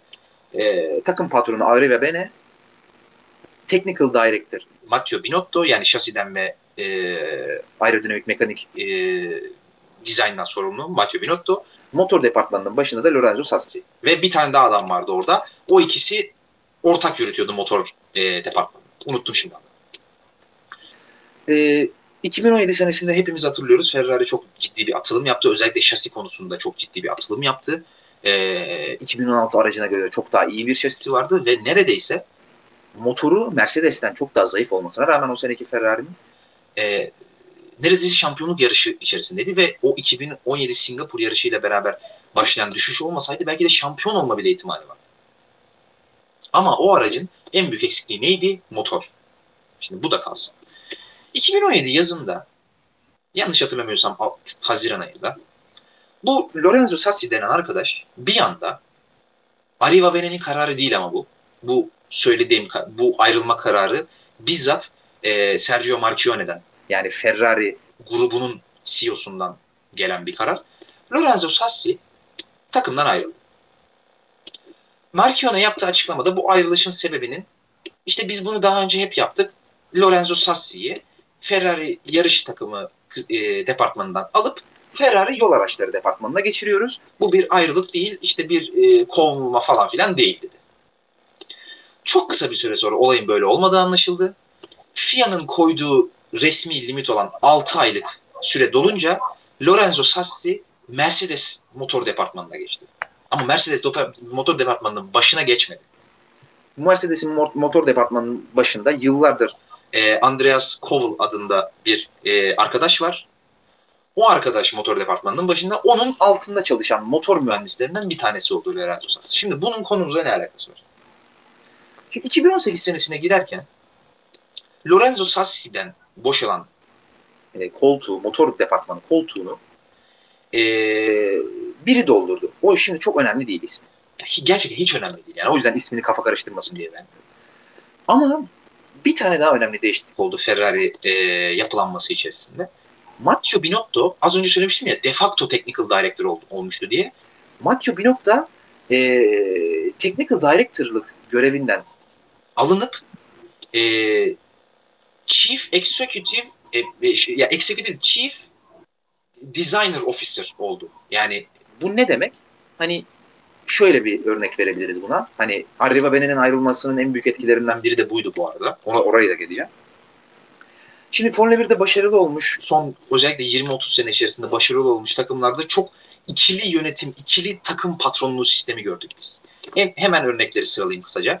Williams'ın e, üst üste şampiyonluklar yakaladı, yakaladı 90'lar yılında. Takımın yönetici patronu Frank Williams'tı. Takımın teknik patronu Patrick Head'ti. Patrick Head'in altında takımın şasi dizaynerı da Adrian Newey'di. Adrian Newey'in otobiyografisini okuyanlar vardır. İnternete yazdıklarında da çıkar. illa okumalarına gerek yok. Adrian Newey'in takımdan ayrılmasının en büyük sebebi de e, takımdaki bu iki e, demirbaşın Patrick Head ile Frank Williams'ın ona e, o, kendilerinden biri olarak görmeyip takım kararlarını alır, alırken Adrian Newey'e hiçbir şey sormamaları sebebiyleydi. E, bu yüzden ayrıldı Williams'tan Adrian Newey ve McLaren'a geçti. McLaren'a geliyorum. McLaren bunun istisna örneklerinden bir tanesidir. Ama şöyle Adrian Newey'e çok ciddi e, yani normal bir technical director gibi hani e, işte Ferrari'deki Pat Fry gibi ne bileyim Mercedes'teki e, Aldo Costa gibi değil. Normal bir technical director gibi değil. Çok geniş yetkiler verdi Adrian Newey'e. Ve hatta pilot seçiminde dahi Adrian Newey'in bir söz hakkı vardı. Yani gerçekten o da o Williams'taki Patrick Head'le e, Frank Williams'taki ikilik sistem gibi bir ikilik o ikincisi o teknik patron gibi olmuştu McLaren'da. Ki Red Bull'da da aynı şekilde. Fer Ferrari'ye geliyorum. Dominasyon dönemi Ferrari'sine. İşin yönetim kısmı patronu. Hiç teknik işe karışmayan kısmındaki patron Jean Todt. İşin teknik patronu bütün teknik kısımlar yani yarış stratejisi dahil bütün her şeye karar veren ikinci patron ee, Ross Brown. Ve Ross Brown'un altında şasi designer'ı da Rory Byrne. Yani paterni anlamıştır dinleyenler bu ikili sistem Formula 1'in son 30 senesinde ve bir veya birden fazla şampiyonluk yaşamış takımların neredeyse tamamında var. Mercedes'e gelirsek de bu ikili sistemin e, Jean Todt'u ve Frank Williams'ı Toto Wolff'tü. Ross Brown'u ve Patrick Head'i de e, Paddy Lowe'du iki sene öncesine. Şimdi Ferrari 2018 senesine kadar bu ikili sistemi hiç yapmadı ne zaman ki Stefano Domenicali takımın başına geçti e, bu Jean Todt ve Ross Brown ayrıldıktan sonra Ferrari bu ikili sistemi bıraktı. Bence çok yanlış bir karardı. Ferrari'nin yaşadığı en büyük sorunlardan bir tanesinin sebebini de ben bu olarak görüyorum. Matteo Binotto'nun 2018'de bu işte Chief Design Officer olmasıyla beraber aslında biz bu ikili sisteme bir bakıma Ferrari'de dönüldü diyebiliriz. Ve Arriva Bene'nin bundan çok çok rahatsız olduğunu ve Binotto'nun neredeyse kendisiyle takım içerisinde alınan kararlarda neredeyse aynı düzeyde e, söz hakkına sahip olmasına çok çok çok çok çok rahatsız olduğunu yani çözmek için e, müneccim olmaya gerek yok. Yapılan basın açıklamalarındaki ince sözlere, verilen fotoğraflardaki işte lansmanlardaki fotoğraflardaki görüntülere, Binotto'yla Arriva Bene'nin neredeyse birbirleriyle hiç konuşmamasına ve demeçlerde birbirlerinden neredeyse hiç bahsetmemelerine bunların hepsinden aralarındaki gerginliği anlayabiliriz. Sebebini de şimdi ben size söylüyorum. Sebebini çünkü neredeyse hiçbir yerde okuyamazsınız. Bunun sebebi bu ikili sisteme geçilmesidir Ferrari'de. Ama defakto olarak. Yani resmi bir ikilik sistem yoktu. Hala sorduğum zaman yani gaz, fanatik gazetesi gidip Fer, Ferrari'ye sorsaydı hala takımın bütün patronunu Arriva olarak söylüyorlardı ama Binotto'nun da en az Arriva kadar söz hakkı istediği ve aldığı biliniyordu Marchione'den. Ve bu Arriva çok rahatsız ediyordu. Ve 2019 senesi başlamadan önce Arriva Bene'nin Ferrari'den ayrılmasının da en büyük etkenlerinden bir tanesi, daha doğrusu sonucu, sonucu oldu aslında ya böyle sebep değil sonuç oldu, sonucu oldu. Şimdi Binotto'nun bu yükselişi 2018 senesinin başında ayrıca bir şey için daha önemliydi.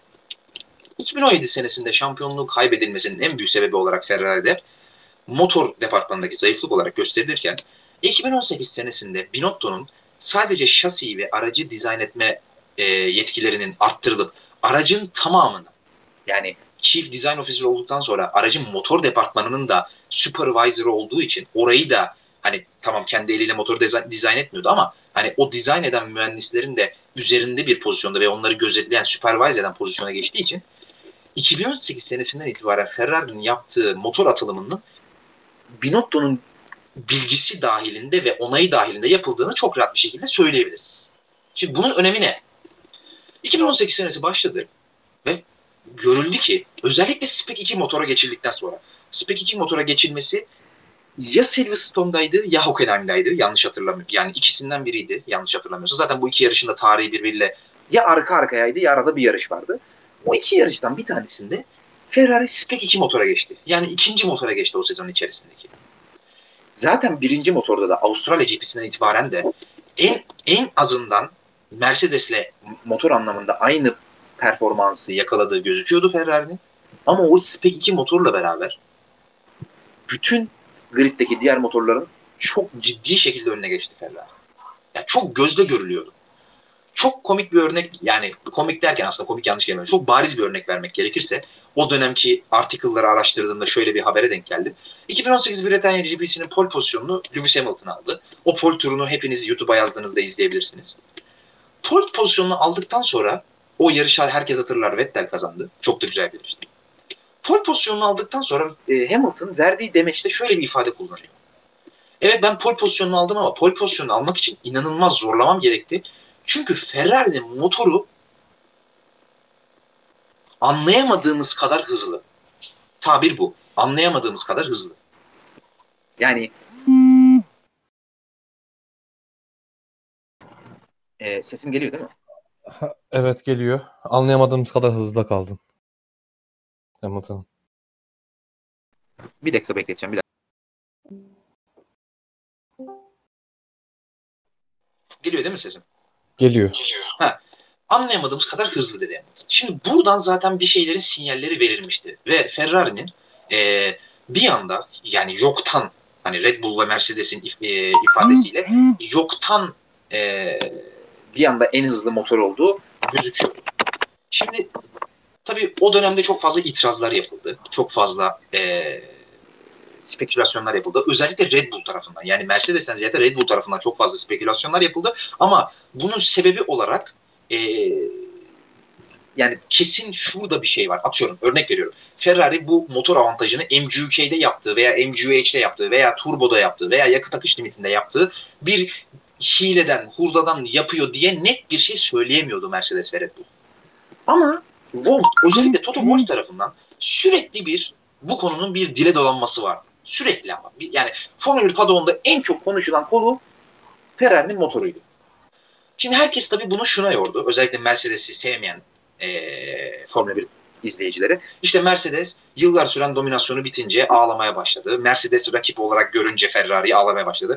Bu, bunca senedir Mercedes birinciyken kimse hile yapıyor demiyordu. Onlar şimdi niye Ferrari'ye hile yapıyor diyorlar falan filan. Ama aslında bunun hiç desteksiz olmadığını şimdi biz iki sene sonra bu perspektiften baktığım, baktığımızda anlıyoruz. Neden? Çünkü şimdi çok enteresan bir haber söyleyeceğim size. Ee, şöyle bir haber. 2018 e, yanlış hatırlamıyorsam yine Hockenheim hafta sonu galiba. Başlığı söylüyorum direkt size. Toto Wolff FIA'ya çok kızgın. Niye çok kızgın? E, FIA'ya yaptıkları, Ferrari motoruyla yaptıkları itirazın hangi iki mühendisten geldiğini FIA'nın e, teknik delegesi e, Nikola Tombazis diye bir a, bir mühendis var. Bu Nikola Tombazis daha önce Mer- Ferrari'de ve Mercedes'te e, çalışan bir mühendis. Şu anda da FIA'nın Formula 1 departmanına departmanının teknik e, kontrollerinin başında olan, o departmanın başında olan mühendis kendisi. Mercedes'in yaptığı itirazın, Ferrari motoruna yaptığı itirazın hangi iki mühendisten geldiğini basına açıklıyor Nikola Tombasis ve Toto Wolff buna çok kızıyor. Yani açıklamasında şunu söylüyor. Siz bu iki FIA'nın bu iki ismi açıklayıp hedef göstermesi çok yanlış. E, e, itirazın sadece bizim takımımızdan geldiğini söylemesi yeterliydi. Bu şekilde yaparak insanları hedef gösteriyor. Şimdi diyebilirsiniz ki bunda ne var? Olabilir, açıklayabilir. Niye Toto Wolff bu kadar kızdı? Şimdi ben size hemen niye kızdığını söyleyeyim. İki tane isim. Açıkladığı iki tane isim söylüyorum. James Ellison'la Lorenzo Sassi. Geçtiğimiz sene yani 2017 senesinde e, Ferrari'den Mercedes'e geçen iki tane Ferrari mühendisi. Bir tanesi şasi departmanından, bir tanesi motor, depart motor departmanından. Herhalde Toto Wolff'un neden bu isimlerin açıklandığında bu kadar kızdığını hepiniz anlamışsınızdır. Şimdi bu timeline bu şekilde devam ediyor. Ferrari 2018 senesinin Spec 3 motorunda bir anda e, hatırlarlar izleyiciler. Evet Vettel'in de hataları vardı. Evet doğru. Yani o sezonun sonunda çok kötü bir performans sergiledi Vettel. Özellikle Almanya'daki spininden sonra, İtalya'daki spininden sonra çok kötü bir performans. Ama yine haberleri de takip ederseniz eğer ben o zamandan da haberler buldum.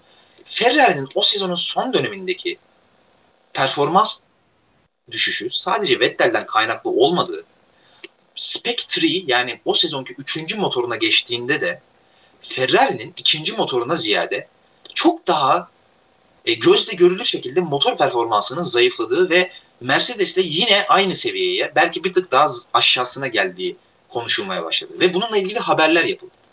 Ve bu haberlerin çerçevesi de şu şekildeydi. Ferrari motoru yapılan itirazlar sonrasında ve FIA'nın incelemeleri sonrasında koyulan sensörler sonrasında yavaşladı mı? Bunlar konuşulmaya başladı ve bu sezon bu şekilde bitti. Yani bu konuşulanların da doğru olduğunu %99.99 eminiz. Çünkü gerçekten gözle görülür bir şekilde e, Mercedes'in yaptığı bu itirazlar sonrasında e, Ferrari'nin 2018'deki son kullandığı, son yarışlarda kullandığı motor zayıfladı. Şimdi 2019 senesi başlıyor. Hepinizin bildiği gibi Mario Arrivabene Mark, e, John Elkan'ın kararıyla takım patronluğundan ayrıldı. Ferrari'den ayrıldı. Matteo Binotto savaşın kazananı oldu ve Matteo Binotto takım patronu. Şimdi bir kere şunu söyleyelim. O zaman çıkan haberlerin aksine detaylı takip edenler biliyordur bunu. Bu karar John Elkan'ın Sergio Marchionne öldükten sonra Ferrari'nin CEO'su olan John Elkan'ın aldığı bir karar değil. Bu karar Sergio Marchionne'nin kararı ve bu karar Sergio Marchionne ölmeyip Ferrari'nin takım yani Scuderia Ferrari'nin başkanı olmaya devam ettiği e, koşulda da gerçekleşecekti. Yani bu kesin. Bundan geri dönüş yoktu. Bu oldu. 2019 senesi başladı ve Ferrari şasi anlamında 2018 senesinden gerilemiş gibi gözükse de Mercedes'e oranla ve Red Bull'a oranla 2019 senesinin başında yine 2018'in ikinci motorunda olduğu gibi sezona ciddi anlamda önde başladı. Motor anlamında. Yine aynı homurdanmalar başladı. Yine aynı sesler çıkmaya başladı. Yine tabii ki en büyük iki rakip olan Red Bull ve Mercedes'ten. Ve bu sefer tabii e, geçtiğimiz senenin de vermiş olduğu bilgi birikimiyle beraber ve birkaç tane e, incelemenin sonuçsuz kalmasıyla beraber bu sefer daha teknik detayları ortaya çıkan incelemeler yapma fırsatı buldu Red Bull ve Mercedes. Bundan neyi bahsediyorum? Şimdi zaten motorda olan parçalar belli. Şimdi örnek veriyorum. Şimdi çok basit anlatacağım. E, tabii ki bunların çok daha fazla detayları var ama yani şimdi örnek veriyorum. 2018 senesinde yapılan itirazlarda belki Mercedes MGUK'yi öne sürdü. Belki MGUH'ı öne sürdü. Bunlar var da hatırlamıyorum şimdi. Belki yakıt akışını öne sürdü. Belki turboyu öne sürdü. Ama şimdi şimdi bir tanesini öne sürdü. FIA dedi ki bunda bir şey yok. Bir tanesi daha öne sürdü. FIA dedi ki bunda bir şey yok. Zaten parça bitti yani. Daha teknik incelemeler yapma fırsatı doğdu Ferrari ve Mercedes mühendisleri için. E, özür dilerim Ferrari ve Red Bull mühendisleri için. Ferrari motorunda. Yani, pardon gene yanlış söyledim. Red Bull ve Mercedes mühendislerinin Ferrari motorunda daha e, dar alanda inceleme yapma fırsatları oldu. Şimdi 2019 sezonunda dediğim gibi başladı Ferrari çok başarılı bir motorla. 2019 sezonunun Spec 2 motorunda yani Belçika'da kullanılmaya başlayan motorda Ferrari'nin motordaki avantajı devasa boyutlara ulaştı. Yani o zaman yapılan haberlere bakabilir dinleyenler. Tek bir düzlükte örnek vermek gerekirse orijin çıkın, çıkışından Le Como olan kadar düzlükte o Camel Straight deniyor. Camel düzlüğü dönüyor Spa'daki düzlüğe sadece o düzlükte 0.6 saniyeye varan bir performans farkı ortaya çıktı Ferrari'de. Üstelik bunu yüksek down, yük, düşük downforce ayarı yapması yapmaya gerek hissetmeden yapıyordu Ferrari. Yani gayet normal bir downforce, normal bir kanat açısıyla yapıyordu bunu Ferrari. Ya bu akıl alır bir şey değildi. Yani sanki bütün yapılan incelemelere rağmen Ferrari'nin motoru her yenisi geldikçe bu avantajını arttırmaya devam ediyordu. Tabii ki Mercedes'te Red Bull bundan çok rahatsız. Yine homurdanmalar devam ediyordu ama incelemelerden bir sonuç çıkmıyordu. Şimdi En başa geri döneceğim. Bir anda burada keseceğim ve en başa geri döneceğim. En başta verdiğim iki anekdotu size tekrar geri hatırlatmak istiyorum. FIA'nın başkanı Jean Todt'un 2021'de e, FIA'nın e, başkanlığına bırakmak zorunda kalacağını ve Toto Wolff'ün de Aston Martin'den hisse aldığından bahsetmiştim. Şimdi biliyorsun yeni Concordato şey Concordato mu? Concordato ne? Concord, Concord anlaşması imzalandı. Kafam nereye gittiyse ben.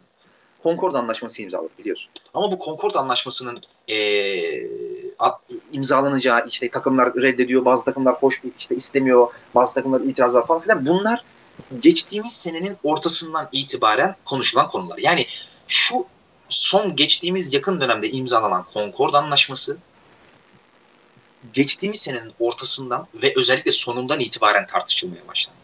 Şimdi bunun önemi ne? Abi o zaman çıkan haberlerde şöyle haberler vardı. Toto Wolff FIA'nın John Todd'dan sonra başkan olmak istiyor.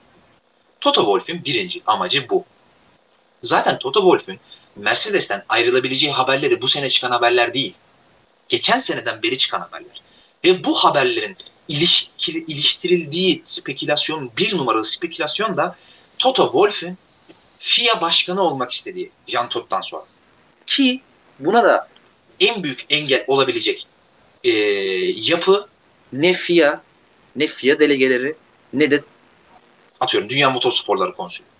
Buna engel olabilecek en büyük güç kimde? Ferrari'de. Toto Wolff Concord anlaşmaları yapılırken o zamanki çıkan haberlere göre Concord anlaşmalarının müzakereleri yapılırken daha doğrusu Ferrari'ye Ferrari'nin e, Ferrari'nin 2021 kurallarında tabii o zaman 2021'de yapılması planlanıyordu bu kurallar. Şimdi 2020'ye 2022 ertelenen kurallar. Ferrari'ye şöyle bir öneri sunduğu konuşuluyor Toto Wolff'in. 2021 kuralları 2021 kuralları için Ferrari'nin önerdiği ve Ferrari'nin isteyeceği şekilde e, ağırlıklı olarak tabii tamamen değil ama ağırlıklı olarak yani Ferrari'ye kısaca demiş ki abi ağırlıklı olarak sizin dediğiniz olsun buna karşılık da FIA başkanı olmam yolundaki campaign'imde sizden destek istiyorum. Spekülasyonlar bu yöndeydi. Bu bu arada şu, bu spekülasyonlar böyle e, Sikko öyle motorsport.com, otosport.com, Amus, Mamus falan değil. Bunlar bizzat İtalya kaynaklı haberler ve bu bu kaynaklı haberlerin çıkartan İtalyan muhabirleri ve gazetecileri 50 senelik, 40 senelik Formula 1 gazetecileri ve bunların yanlış bir şey konuşulduğu hiç görülmemiş şu an. Öyle söyleyeyim size. Ee, Ferrari'nin bu desteği Toto Wolff'e vermediği söyleniyor. Ki zaten Toto Wolff'ün FIA başkanı olmaktan vazgeçtiğini hepimiz biliyoruz. Çünkü FIA başkanı e, başkanlığına yürümek için çok geç kaldı. FIA başkanı olmak istiyorduysa eğer geçen senenin başından veya ortasından itibaren bu kampanyayı başlatmış olması gerekiyordu Toto Wolff. Ancak Aston Martin'den aldığı hisseyle zaten FIA başkanının FIA başkanı olma ihtimalinin kalmadığını gördüğü çok açık ortaya çıkmıştı zaten. İşte bahsettiğim anekdotları bu yüzden söyledim. Bu konunun Ferrari motoruyla ne alakası var? Şimdi az önce de söylediğim gibi 2018 2017'nin yazında ayrılıp 2018'in başında Mercedes'e geçen Ferrari'nin eski motor bölümü başı mühendisi e, Lorenzo e, Sassi ile 2017'nin başında Mercedes'e geçen e, James Ellison Ferrari'nin Ferrari'ye karşı yapılan, yapılan motor itirazlarında rastgele seçilmiş insanlar değildi. Şimdi ben bu konuyu araştırırken iki gün önce çok enteresan bir çok enteresan bir makaleye denk geldim. Bu makalenin şeyi çok enteresan, kaynağı çok enteresan. Yani insanlara, dinleyenlere çok garip gelecek. Romanya kaynaklı bir makale.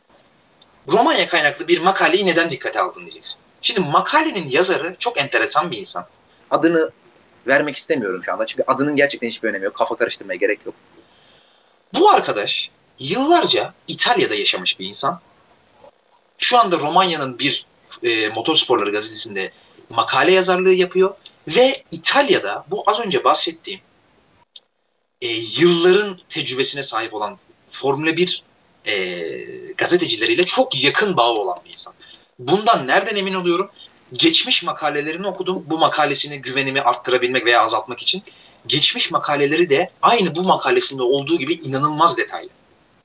Ben bu makaleyi kendi bu zamana bu yere bu zamana kadar anlattığım çıkarımlar kendi çıkarımlarımdı. Şimdi bu kısım bu, bu bundan sonraki kısmı tamamen bu arkadaşın kendi bilgileriyle İtalyan muhabirlerinden ve gazetecilerden aldığı bilgileri aktardığını aldığı bilgilerin aktarmalarını anlatacağım size. İtalyan muhabirlerinin anlattığına göre Lorenzo Sassi 2017 senesinin başında daha doğrusu ortasında yazın Ferrari'den kovulurken çünkü kovuldu bildi. Kovulurken Ferrari 2018 senesinde bu gri alandan yararlanma e, yararlanma planlarını ve motorda bütün takımların çok daha fazla önüne geçme planlarını biliyordu. Ve bu planları Mercedes'e özellikle Toto Wolff'e sadece ve sadece Toto Wolff'e çünkü bu, yani bu çok büyük bir suç olduğu için bu da bir nevi cansuzluk olduğu için sadece ve sadece Toto Wolff'e söylediği konuşuluyor. Şimdi normalde biz buna itibar etmeyiz. Bu bir spekülasyon deriz, deriz geçeriz. Ancak bunun çok ciddi delilleri var. Şimdi bu makalenin başlangıcından bir kısım okumak istiyorum size. Bu spekülasyon değil, bu tamamen gerçek bu arada. Şimdi okuyacağız. Şimdi Ferrari'nin bu sene başında açıklanan e, FIA ile yaptığı anlaşmaya nasıl gelindi? Şimdi 2019 senesine geldim ve niye oradan orada durdum ve buraya geçtim? Çünkü şimdi anlatacağım timeline'da 2019 sonuna 2019'un sonuna geldik. Şimdi anlatacağım kısmı anlatmak için önce bundan bahsetmem gerekiyor. Şimdi timeline'da 2019'un sonuna geliyoruz. 2019'un sonunda Red Bull'un Chief Engineer pozisyonunda bulunan mühendisi Paul Monaghan. Bunu Google'a yazarsanız çıkar. Hala aynı pozisyonu işgal ediyor Red Bull'da. 22 Ekim 2019 tarihinde FIA'ya Ferrari motorlarıyla ilgili yapılan son resmi itirazı FIA'ya gönderiyor. Bu itirazdaki teknik kısmın kolaylaştırılmış hali, basitleştirilmiş, hepimizin anlayacağı şekilde getirilmiş halini okuyorum size. Çok uzatmak istemiyorum. Zaten çok uzun konuştum. Şimdi normalde hepinizin bildiği gibi illa duymuşsunuzdur yıllardır. 2014 senesinde getirilen kural değişikliklerinden bir tanesi de şuydu. Takımlar araçlarında yarış boyunca, sıralamalarda değil, yarış boyunca saatte 100 kilogramdan daha fazla yakıt kullanamıyorlar. Bunun adı Türkçesi yakıt akış limitörü. Yakıt akışı denmesinin sebebi de bu yakıt sonuçta yakıt tankından motora aktarılıyor ve FIA'nın bunu ölçmek için kullandığı sensör de o yakıt tankıyla yakıt motor arasındaki borunun borunun tam ortasında yer alıyor. Bakın tekrar söylüyorum. Çıkışında değil, ortasında yer alıyor.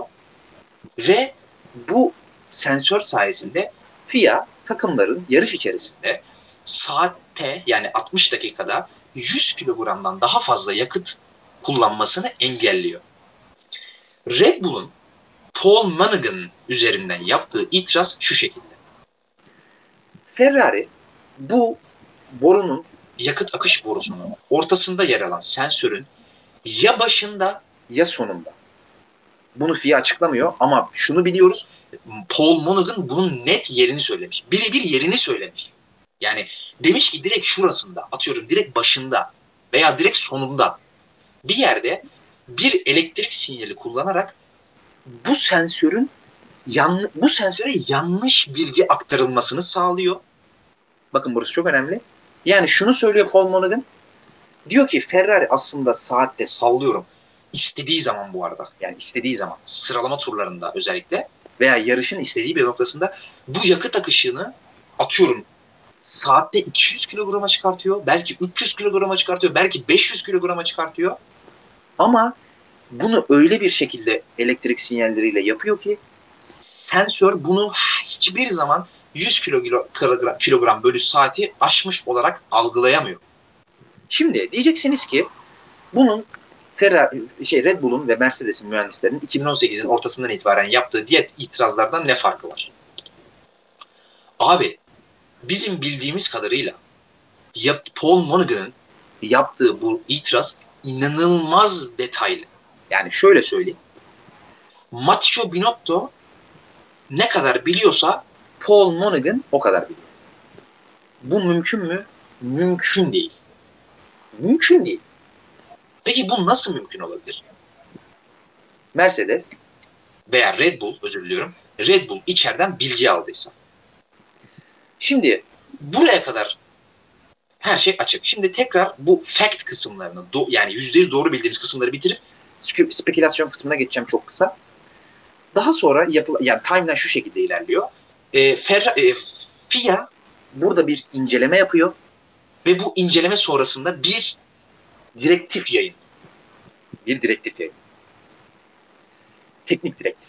İşte bu yakıt akışının düzenlenmesiyle ilgili bir direktif. Şimdi bu det bunun det teknik detayına çok fazla girmeye gerek yok. Ama aynı zamanda şu açıklamayı yapıyor. Yaptığımız incelemelerde Red Bull Chief Engineer'i Paul Monaghan'ın belirttiği şekilde bir kural ihlaline rastlanmamıştır. Nokta. Kural ihlaline rastlanmamıştır. Ama ne hikmettir ki bakın ne hikmettir ki? Brezilya GP'sinden sonra yani sezonun sondan ikinci Grand Prix'sinden sonra FIA teknik komisyonu yani Nikola Tombazis'in başında olduğu komisyon delegeleri üç tane üç tane araçtan sözde rastgele bakın tekrar söyleyeyim sözde rastgele üç tane araçtan üç tane aracın yakıt sisteminden komple yakıt sisteminden e, birkaç tane kendileri seçtikleri parçaları alıyor ve incelenmek şartıyla FIA laboratuvarlarına gönderiyor. Bu üç aracı sayıyorum size. Red Bull. Neden Red Bull? Çünkü incelemeyi gönderen onlar. Şimdi iki, iki aracı dikkatli dinleyin. Ferrari'nin müşteri takımı Haas ve Ferrari'nin bizzat kendisi. Ferrari'den, Haas'tan ve Red Bull'dan yakıt sistemiyle ilgili bazı parçaların incelenmesi için takımlardan bu parçaları alıyor ve laboratuvara gönderiyor FIA. Bunu tekrar söylüyorum Brezilya GP'sinden sonra yapıyor. Yani sezonun son yarışı Abu Dhabi'den önce. Bu incelemelerden çok kısa bir süre sonra, çok çok kısa bir süre sonra FIA bir teknik direktif daha yayınlıyor. Bu teknik direktifinde kodunu verin Google'dan bakmak isteyenler olursa 039 slash 19. Bu direktifte ee, yapılan incelemelerde, incelemelerden sonra FIA bu direktifte şöyle bir karar alıyor. Biz diyor ki takımlara bildiriyor tabii bunu ama bu da basına da yansıtmak zorunda FIA'nın kuralları gibi ama basına teknik detaylarını açıklamıyor. Takımlara daha fazla teknik detay açıklıyor doğal olarak. Ama şu şöyle özetleyebiliriz. Abi Ferrari, Haas, Red Bull'da yaptığımız incelemeler sonrasında Formula 1'deki yer alan e, bu e, bu şey e, bir de, e, bu e, bütün takımlara sadece bu üç takıma değil bütün takımlara bütün yakıt akış limitörlerine ikinci bir sensör koymaya karar veriyor FIA. Yani ilk sensörden sonra ikinci bir sensör koyuyor. Ama şöyle de bir şey söylüyor. Bu sensörün datalarını normalde FIA'nın koyduğu bütün sensörlerin dataları takımlara da gidiyor. Ama FIA bu sefer diyor ki bu ikinci sensörün datalarını takımlara yani verilerini göndermeyeceğiz. Bu ikinci sensörden alınan dataların ne olduğu sadece FIA tarafından bilinecek ve bu sensörlerin neyi ölçtüğünü de takımlar bilmeyecek. Yani düşün, bütün takımların yakıt akış sistemine FIA bir parça koyuyor, bir sensör koyuyor. Ama bu sensörün neyi ölç ölçtüğünü ve bu sensörün verilerinin sonuçlarını takımlar asla ve asla bilemeyecek.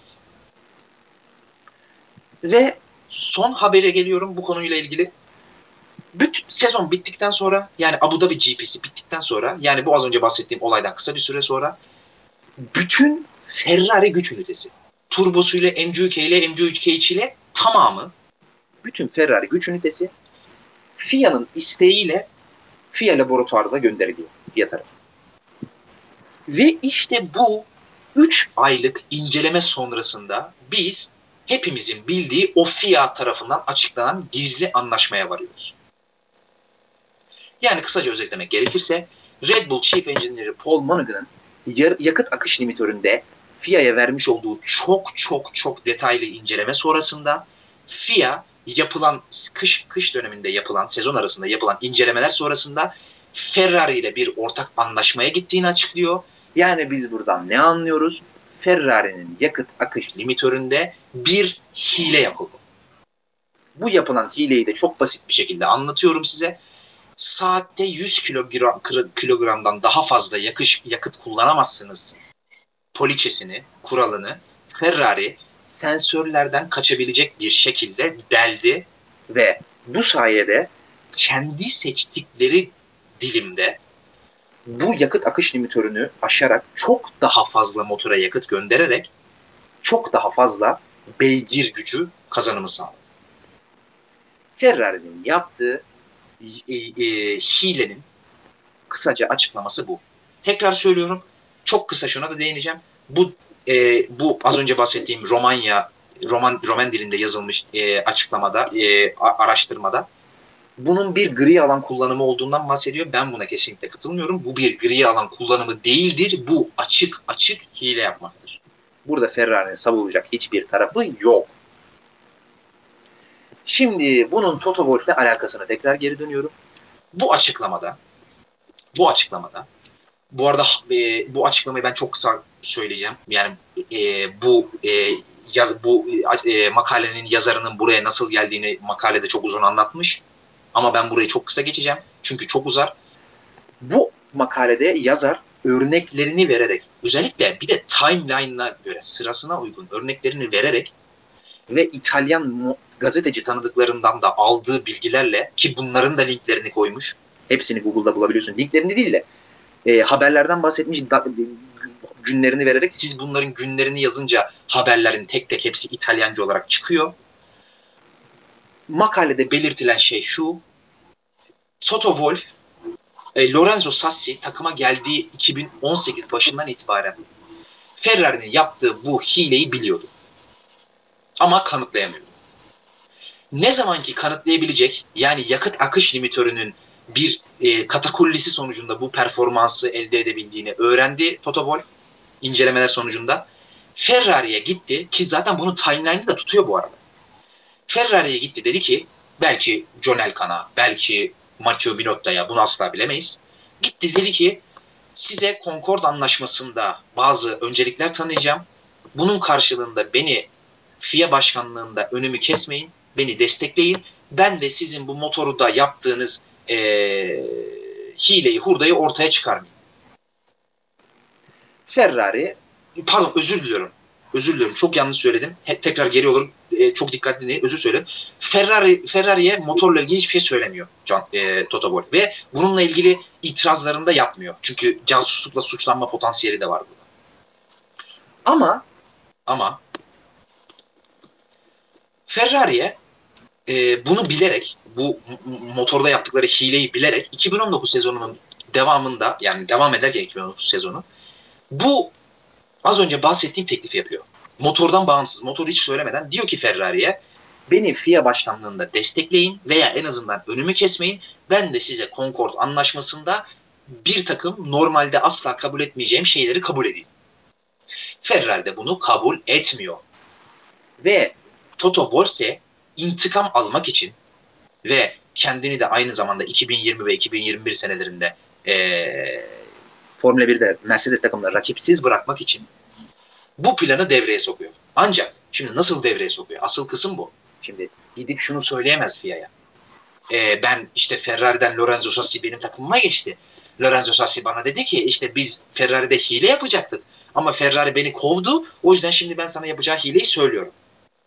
E bunun Toto Wolff bunu söylediği an ne Mercedes kalır, ne Toto Wolff kalır, ne Lorenzo Sassi kalır, ne Matteo Binotto kalır, ne bir şey.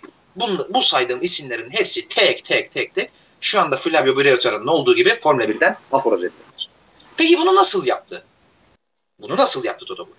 Makalede örne e, kanıtlarıyla beraber açıklanan şeklini anlatıyorum.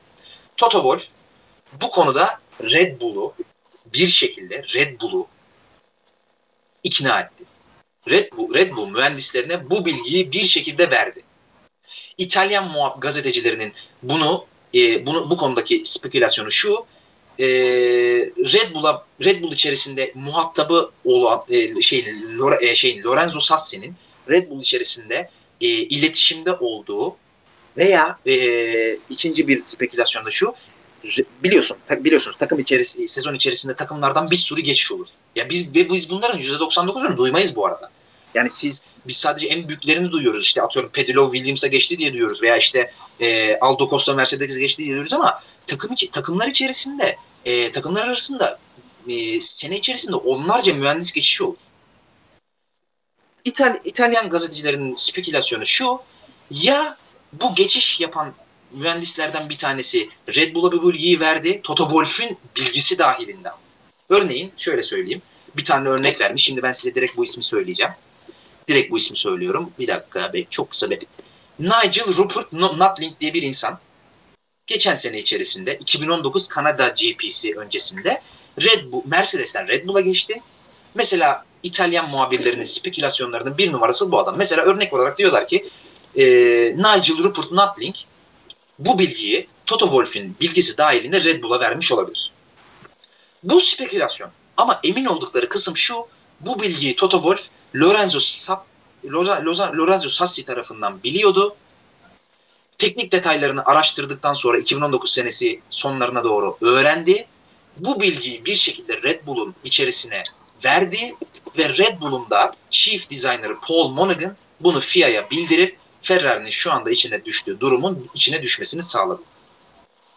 Toto Wolff, Toto Wolff'ün ne kadar korkunç, ne kadar korkulacak ve ne kadar aslında kendi çerçevesi açısından bakıldığı, bakıldığı zaman makyavelist, pragmatist ve e, Mercedes için mükemmel ama rakipleri için korkunç bir takım patronu olduğunu aslında tüm bu anlattıklarım özetliyor. Çok uzattım biliyorum belki yarım saat 40 dakikaya yakın konuştum belki daha fazla konuştum ama gerçekten araştırdıkça çok enteresan bilgiler elde ettim ve bizim aslında bildiğimiz ama zaman geçtikçe unuttuğumuz şeyleri üst üste koyduğumuz zaman Ferrari'nin şu anda yaşadığımız durumu çok rahat anlayabildiğimizi gördüm. Ve e, dediğim gibi durum bu. Yani kısaca Ferrari 2018 senesinin başından itibaren bu yakıt akış limitinde yakıt akış limitini aşmayı sağlayacak bir teknoloji keşfetti ve bunda FIA sensörüne yakalanmayacak bir teknoloji keşfetti. Bunu Matteo Binotto'nun bizzat bilgisi dahilinde, bizzat bilgisi dahilinde yaptı, uyguladı. Bunu bilen eski motor mühendisleri Lorenzo Sassi, Marchione tarafından kovulduktan sonra bu bilgiyi Mercedes'e aktardı. Mercedes bir buçuk sene boyunca mühendisleri tarafından yapılan incelemeler sonucunda Lorenzo Sassi bunun yakıt akış limitinde olduğunu bilmiyordu bu arada büyük ihtimal. Makalede onu gösteriyor zaten ki timeline de onu gösteriyor zaten yoksa bu bu itiraz 2018'de yapılırdı ve Ferrari 2019'da bu performans düşüşünü yaşardı. Lorenzo Sassi bunu bilmiyordu. Sadece böyle bir hile içerisinde olduklarını söyledi. Toto Wolff'in mühendisleri yaptıkları bu incelemeler sonucunda bir buçuk sene sonra bu e, bu hilenin yakıt akış limitöründe olduğunu keşfetti. Bu bilgiyi Red Bull'a bir şekilde sız, sızdırdı ki e, okları kendi üzerinden atmak için. Çünkü eğer bu bilgi Mercedes'ten gitseydi Ferrari direkt şunun itirazını yapacaktı. Aa Lorenzo Sassi sızdırdı. Ferrari direkt bunun itirazını yapabilirdi. Ancak bu şekilde Red Bull yaptığı zaman hiçbir şekilde böyle bir itiraz yapamıyor Ferrari. Ve Toto Wolff'ün mükemmel master planı sayesinde evet belki Ferrari yüzünden FIA başkanı olamayacak ama Ferrari'nin de şu anda geldiği duruma gelmesini sağladı Toto Wolff. Sinan, benimle evlenir misin? Sen hepsini dinleyebildin mi ya? Ben illa bir yerinde kopmuşsundur dedim. Yo hepsini dinledim. Niye koptum ama ara... O kadar yani, iyi anlattın ki araya bile girmedim. Yani çok uzun biliyorum ama ben bunu birkaç saat çözdükten sonra ve parçalı birleştirdikten sonra anlayabildim. Yani ben bunu e, pazar günü dün e, yarış bittikten sonra dün geceye kadar yani size gruba ben gruba yazdım Tamer'le Koray'ın olduğu gruba yazana kadar çok araştırdım. O saatler boyunca makaleler okudum ve haberleri okudum. Haberleri bir sıraya dizdim ve gerçekten bu söylediğim şeylerin e, dediğim gibi spekülasyon kısımlarında bile %99.99 böyle olduğuna, bunun doğru olduğuna eminim. Çünkü gerçekten başka bir sonuç kalmıyor. Gerçekten başka bir sonuç çıkmıyor yani. İşte Formula 1 dünyası ve Formula 1'i özellikle diğer motorsporlarından ayıran en büyük şey bu. İşte boşuna Pinnacle of Motorsports demiyorlar Formula 1'e. Formula 1 sadece pist üstünde verilen bir mücadele değil. Arka planında bu kadar büyük olayların ve bu kadar büyük politikaların döndüğü çok acayip, çok enteresan bir yer Formula 1. Biz zaten bu yüzden seviyoruz. Ağzına sağlık Sinan tekrar. Bu durumda o zaman Toto Wolff Moriarty oluyor. Sen de Sherlock Holmes mu oluyorsun? ya Toto Wolff ne oluyor bilmiyorum ama Toto Wolff'ün gerçekten çok korkulması gereken bir insan olduğunu bütün e, Formula 1 gridinin anlam, anlamıştır diye tahmin ediyorum. Yani Ferrari öyle bir durumda kaldı ki şu anda sırf Toto Wolff'ü FIA başkanı yapmayarak hem Concord anlaşmasında Toto Wolff'ün önerdiğinde ilk başta onları önerdiği teklifte teklifi kabul edecekleri durumdan çok daha kötü bir durumda kaldılar. Hem de şu önümüzdeki 2020 ve 2021 senesi için ve daha sonraları için de motor anlamında çok çok çok kötü ve çok çok çok dezavantajlı bir duruma düştüler. Çünkü şunu söylemeyi unuttum. 2019 senesinin sonunda bu e, pardon 2020'nin başında bu motor anlaşmasına gidildikten sonra Ferrari'nin motor yapmak için sadece 3 ayı kaldı. Ve 3 ayda yaptığı motor da ancak bu kadar olabildi işte. Ya artık bu motoru hani eski motorda devam edebilseler de eğer en azından 2022 senesine girerken bu motorun devamını yapabilirlerdi. 2018'de başlattıkları motoru. Şimdi 2021 senesinde başlamış bu motorun devamını yapmak zorundalar. Yani Ferrari hem 2022 için hem şu mevcut 2 sene için hem de Concord anlaşması için Toto Wolff'ten inanılmaz bir gol yemiş oldu. Yapacak da başka bir şey yok. Ya benim senin anlattıklarından yola çıkar aklıma da şu geliyor. Şimdi daha önceden de bahsedildi işte Haas Ferrari ortaklığı ya da Ferrari'nin motor sağladığı takımlarla ilgili ortaklığı ile ilgili. Ee, diğer takımlar neden bundan e, şeyini almadı neden bundan etkilenme diye sorulur. Bu sadece Ferrari'nin kendi içinde yaptığı anladığım kadarıyla. Diğer takımlarda diğer takımlara verdiği motorlarda olmayan bir sistem.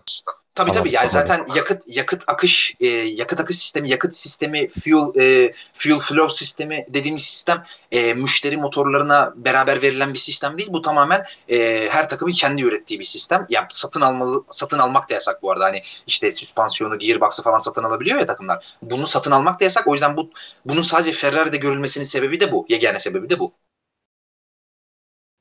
Ağzına sağlık sen. Bununla ilgili ekleyeceğim başka bir şey var mı?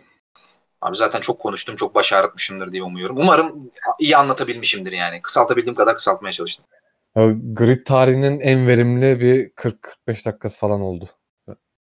Teşekkür ederim abi. Başka bir şey yoksa sorulara geçelim istersen. Yok. Ömer Gamsızoğlu sormuş. Seneye kuralların değişmediğini ve Renault motorunun düzlük hızı olarak iyice geliştiğini düşünürsek Ricardo takımdan ayrıldığı için pişman olur mu? İki sorusu var ilki bu. Ben mi cevaplayayım önce? Aynen sen cevap ver. Ben söyledim daha önce bence ben gelecek sene için değil ama 2022'den sonra Red Bull'u büyük favori gördüğüm için ben e, Ricardo'nun çok ciddi e, pişmanlık duyacağını düşünüyorum. Özellikle bir de McLaren'ın hiç anlamadığım bir şekilde Mercedes motoruna gelecek seneden itibaren geçmesi gibi bir durum var. Bunu hiç anlamadım ben. Niye böyle bir şey yapıyor? Gerçekten bilmiyorum. E, ama böyle eğer Mercedes motoruna geçmesinin arkasında McLaren'ın böyle büyük bir master plan yoksa, hiçbirimizin bilmediği bir master plan yoksa ben özellikle 2022'den itibaren çok pişman olacağını düşünüyorum Ricardo'nun. Abi bence şöyle e, şimdi bütçe bununla beraber ben bütçe sınırını da katıyorum. Bütçe sınırını da beraber düşünülmesi gerektiğini düşünüyorum. Şimdi e, Mercedes ve Renault e, tamam Renault bu durumda fabrika takımı ama ya şimdi McLaren mesela Mercedes'ten motor alması biraz daha avantajlı bir durum olabilir. Ya çünkü e, Mercedes'in çalışma sistemi, vizyonu, işte imkanları mali maddi durumlar dışında da bence Renault'dan her türlü daha iyi. Hani biz bu bütçe sınırı geldiğimiz geldiğinde şeyden bahsetmiştik işte mühendislerin belki çalışma alanını kısıtlıyor ama daha kaliteli mühendisi ortaya çıkaracak bir durum da söz konusu diye. Bu durumda Mercedes motorlu bir takıma geçmek belki avantaj olabilir. Bana da böyle geliyor. Çok mantıklı. Ben orayı hiç düşünmemiştim aslında. Ee, çok mantıklı. Şey yapmıştır büyük ihtimal. Ee, Mercedes büyük ihtimal bedava veya çok Renault'un istediğinden çok daha düşük bir ücrete McLaren'e motor verecektir. Doğru. Ben ekonomik kısmını hiç düşünmemiştim. İşin, işin haklısın. Ee, Ömer Gamson'un ikinci sorusu. Bahreyn 2 bu herhalde şeyden bahsediyor bu değiştirilen ikinci versiyon Bahreyn'de ve Monza'da yapılacak yarışlar düşünüldüğünde Renault Renault'un McLaren ve Racing Point'i geçebilme ihtimali. Bence kesinlikle daha önde yer alacaklardır. Red Bull'u bile zorlayabilirler. Bana öyle geliyor. Yani, ben de, de katılıyorum bu sezon için. Özellikle bu Belçika'da gördüğümüz performansından sonra katılıyorum ben de buna. Araz'ın sorusu geçen seneki motoru Ferrari bu seneki araçta kullanabilseydi sizce bu sezon nasıl olurdu? Yani buna, buna çoğunlukla cevabı verdin aslında. İkinci sorusu Araz'ın özellikle Bahreyn'deki Outer Track'te Ferrari nasıl bir performans gösterdiği bir soru sanırım. Abi çok fazla bir şey değişeceğini zannetmiyorum. Zaten hani sen de Ferrari'nin durumunu zaten bahsettin ki bunu Ferrari motorunun da durumunu ve Ferrari takım performansını da gördük Belçika'da. Hani Yani kaos bile Ferrari kurtarmayabilir yani öyle bir durum söz konusu. Aynı şekilde Musa Ferhan da e, Bahreyn'deki Auto Track'te Ferrari ne yapar diye soru sormuş. Senin bununla söyleyeceğin başka bir şey var mı? Ben Ferrari'nin Spa'da e, olduğu yavaş olduğu kadar Monza'da ve Bahreyn 2'de yani Oval, Oval Bahreyn'de yavaş olacağını düşünmüyorum kesinlikle. Çünkü insanlar bence şurada yanılıyorlar. Spa, Spa'da bu kadar zayıf kalmasının sebebi Ferrari'nin sadece düzlük performansı değildi. Ferrari Spa'nın orta sektörünü de düşünerek e, hem ne orta sektörde çok fazla kaybolalım ne de e, düzlüklerde çok fazla kay, kaybolalım gibi orta halli bir setup kullanmaya çalıştı ama aracın direkt performansı sebebiyle bunu başarmaları mümkün değildi. O yüzden bu kadar zayıf kaldılar. Ben o yüzden direkt düşük downforce ayarıyla yarışılacak olan e, Bahreyn 2 ve Monza'da Spa kadar zayıf kalacağını düşünmüyorum Ferrari. Recep Kaya da Renault ile ilgili sormuş. Renault'un performansı hakkında düşünceleriniz gelecek görüyor musunuz? Aslında bunun, bunun cevabını verdik. Hüsnü Keskin sormuş. Albon Toro Rosso'dayken zaman zaman gezdiği geçiyordu. Durum şu an tam tersi gibi. Ortak diğer noktalar ise ikisinin de ezici bir şekilde Verstappen'e mağlup olması. Red Bull'un birinci ve ikinci pilotlarına verdiği aracın farklı olabileceğini düşünüyor musunuz? Mümkün değil. Ee... Mümkün değil gene gitti.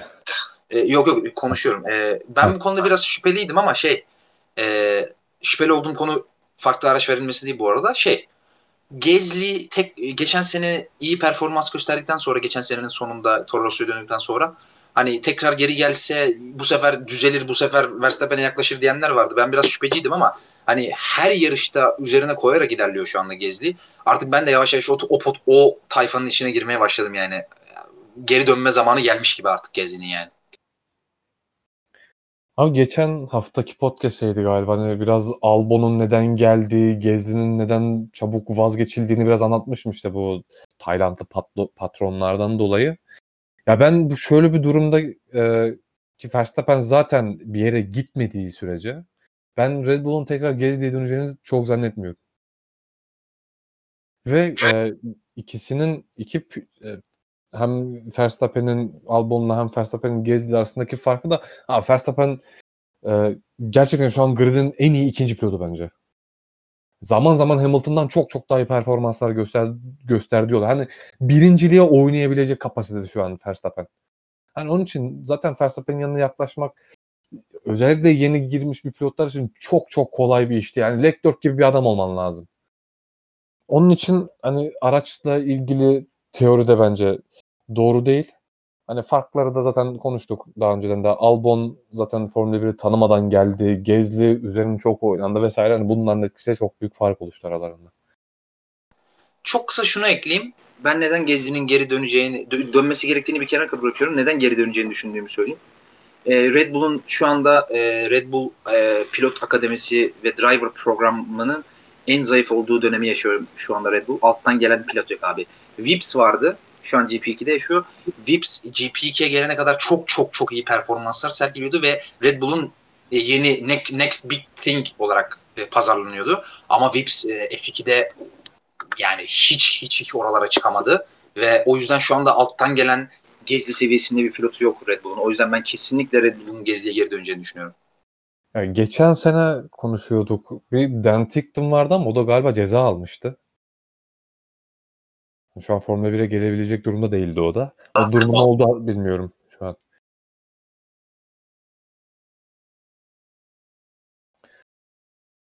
Soner Çakmak sormuş. Bir Ferrari taraftarına intihar etmemek için ne gibi öneriler vermek istersiniz? Yani Ferrari taraftarı olmasın. abi ben direkt şunu söylerim elinde Leclerc var be abi. Evet. Emir Kotil sormuş. Ferrari bir utanç daha yaşamamak için Monza'dan çekilebilir mi? Ferrari yatsın kalksın dua etsin Monza'da seyirci yok ya. Yatsın kalksın dua etsin yani. Katılıyorum buna. Mustafa Uzun'un sorusu. Motor sattığın takımlara düzlükte DRS bile açmadan geçilmek için ne kadar çaba harcamak gerekir acaba? Aslında bunun da cevabını biraz vermiş olduk işte Ferrari motorda yaptığı hileyi diğer takımlarla paylaşmadığı durumdan dolayı. Ha bu arada çok bak iyi ki böyle bir soru sormuş Mustafa Uzun değil mi? İyi ki sormuş. Abi ben anlattığım kısmın çok önemli bir yerini kaçırdım. İyi ki hatırlattı. Doğru. Bu sonucun da sebebi şu abi. Ferrari tabii ki e, 2020 senesinde de bu geçen seneki ve daha önceki seneki hileli motoru artık ona hileli motor diyebiliriz. Hileli motoru kullanacağını düşünerek şöyle bir hamle yaptı. 2020, 2019 ve 2018 senelerindeki aerodinami anlamında Mercedes'e olan zayıflıklarını düzeltmek için çok çok çok yüksek bir aerodinamik direk yani aerodinamik sürtünme katsayısı çok yüksek olan bir araç dizayn etti. Şu an bu sene izlediğiniz araç aerodinamik katsayısı griddeki en yüksek olan araç. Bu ne demek? Aerodinamik sürtünme ne kadar fazla olursa düzlüklerde o kadar yavaş gidersiniz demek araç. Yani motordan da bağımsız olarak yani 1000 beygir motoru Haas da kullansa, Ferrari de kullansa, Alfa Romeo da kullansa hepsinde 1000 beygir performans vermez. Hangisinin aerodinamik sürtünme katsayısı daha azsa onda daha fazla performans verir. Ferrari bu motoru da yine kullanacağını düşünerek aerodinami anlamında öne geçmek için Mercedes'ten aerodinamik sürtünme katsayısını çok yükseltti. Şimdi bunun ceremesini çekiyor.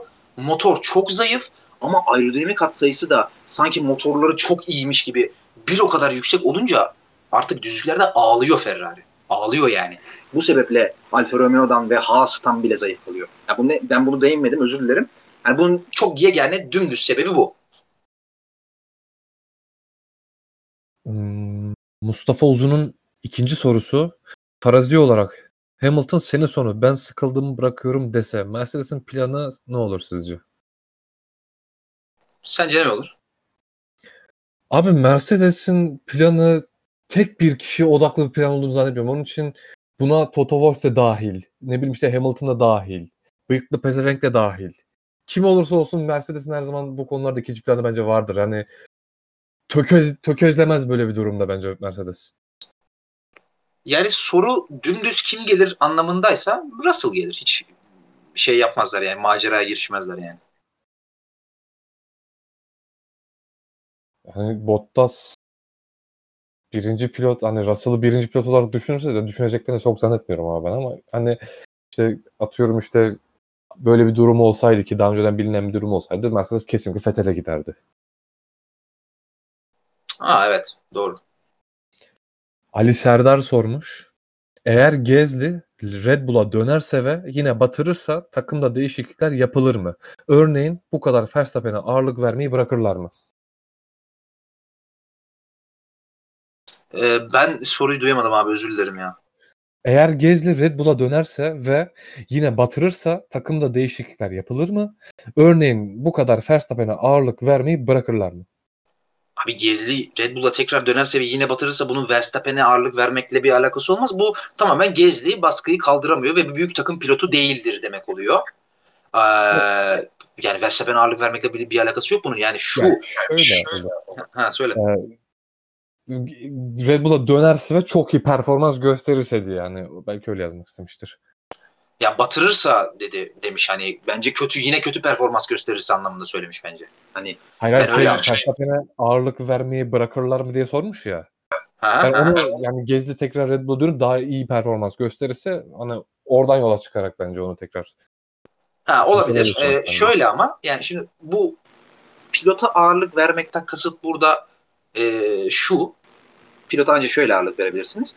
E, aracı dizayn ederken tabii her pilotun kendinden farklı bir sürüş stili vardır. Yani biz bunu e, şimdi ben burada anlatırsam çok uzak vakit gerekiyor zaten iki saate yaklaştı. Hani bir ara anlatırım eğer konusu açılırsa. Hani biz tabii yani yeni izlemeye başlayanlar veya biraz da casual izleyiciler Vettel'le Hamilton'ın, Leclerc'ün, ne bileyim Alonso'nun, Verstappen'in falan Bottas'ın falan işte herkesin aynı şekilde araç sürdüğünü görebilir gözlemlediği zaman ama detaylara indiğiniz zaman bu pilotların hepsinin birbirlerinden çok daha fazla araç kullanma stilleri olduğunu görebilirsiniz. Gaz tepkilerinden olsun, viraj dönme açılarından olsun, direksiyon açılarından olsun, fren kullanımlarından olsun hepsi çok çok farklı e, kullanan araçlar. İşte kimisi önden kaymayı daha çok tercih eder, kimisi arkadan kaymayı daha çok tercih eder, kimisi ikisinden de nefret eder ve tamamen dengeli araç sever ki en zor pilot budur. E, o yüzden hani burada ağırlık vermek ancak şöyle olur. Red Bull Verstappen'in sürüş stiline daha uygun bir araç dizayn ediyordur ve bundan da vazgeçmez yani. Çünkü bu çok açık ve net bir prensip ve bu doğrusu da bu yani. Her zaman birinci pilotun, pilotunuza uygun bir araç dizayn ederseniz bu iki kere iki dörttür yani. Abi bence de şöyle. Ya mesela işte Ricardo Verstappen dönemi olduğu gibi işte Verstappen bir anda hem at, çıkış yaptı hem Ricardo'nun o sözden pek şansı yaver gitmedi. Puan olarak geri düştü ya da aynı şekilde Vettel ve Leclerc'te gördüğümüz gibi bir durum olmadıkça yani Verstappen yanına Hamilton falan gelmiyorsa Verstappen yanına kim geliyorsa Verstappen ağırlık verir abi bu değişmez. Şafak Güloğlu sormuş. Fetel sonrası Leclerc'ten beklentileriniz neler? Abi burada mesele Leclerc'ten beklediğimiz değil ki. Yani Prime Schumacher'i koysan da bir şey yapamaz yani. Hani Prime Schumacher'de bir 96 senesindeki Schumacher'i şuraya koy. Bir şey yapamaz yani. Hani artık Formula 1 öyle değil yani. Hani burada beklentimiz Leclerc'ten değil Ferrari'den. Yani Ferrari taraftarlarının beklentisi burada Leclerc'ten değil Ferrari'den olmalı yani. Ha şöyle söyleyebilirim illa bir şey söylemek istiyor istiyor isteniyorsa. Yani Ferrari şampiyonluğa yarışabilecek kalibrede bir araç üretirse Leclerc o aracı şampiyon yapar. O yeteneği çok çok çok net sahip yani. Buna katılıyorum. Ya aynı zamanda bir de şöyle bir şey var. Ee, bu sezon Ferrari çok kötü işte zaman zaman hatta bu hafta sonu 7. araç hatta 8. araç konumuna düştü bu hafta. Yani sezonu zaten rezalet gidiyor. Hani bunlara rağmen bir podyum, bir dördüncülük elde etmesi hani biraz Leclerc'e de bakış açıyı bayağı bir değiştirdi. Leclerc acayip sürüyor ya bu sene. Acayip sürüyor ya. Hakikaten acayip sürüyor yani. Alonso cosplay ya. Ay, aynen öyle.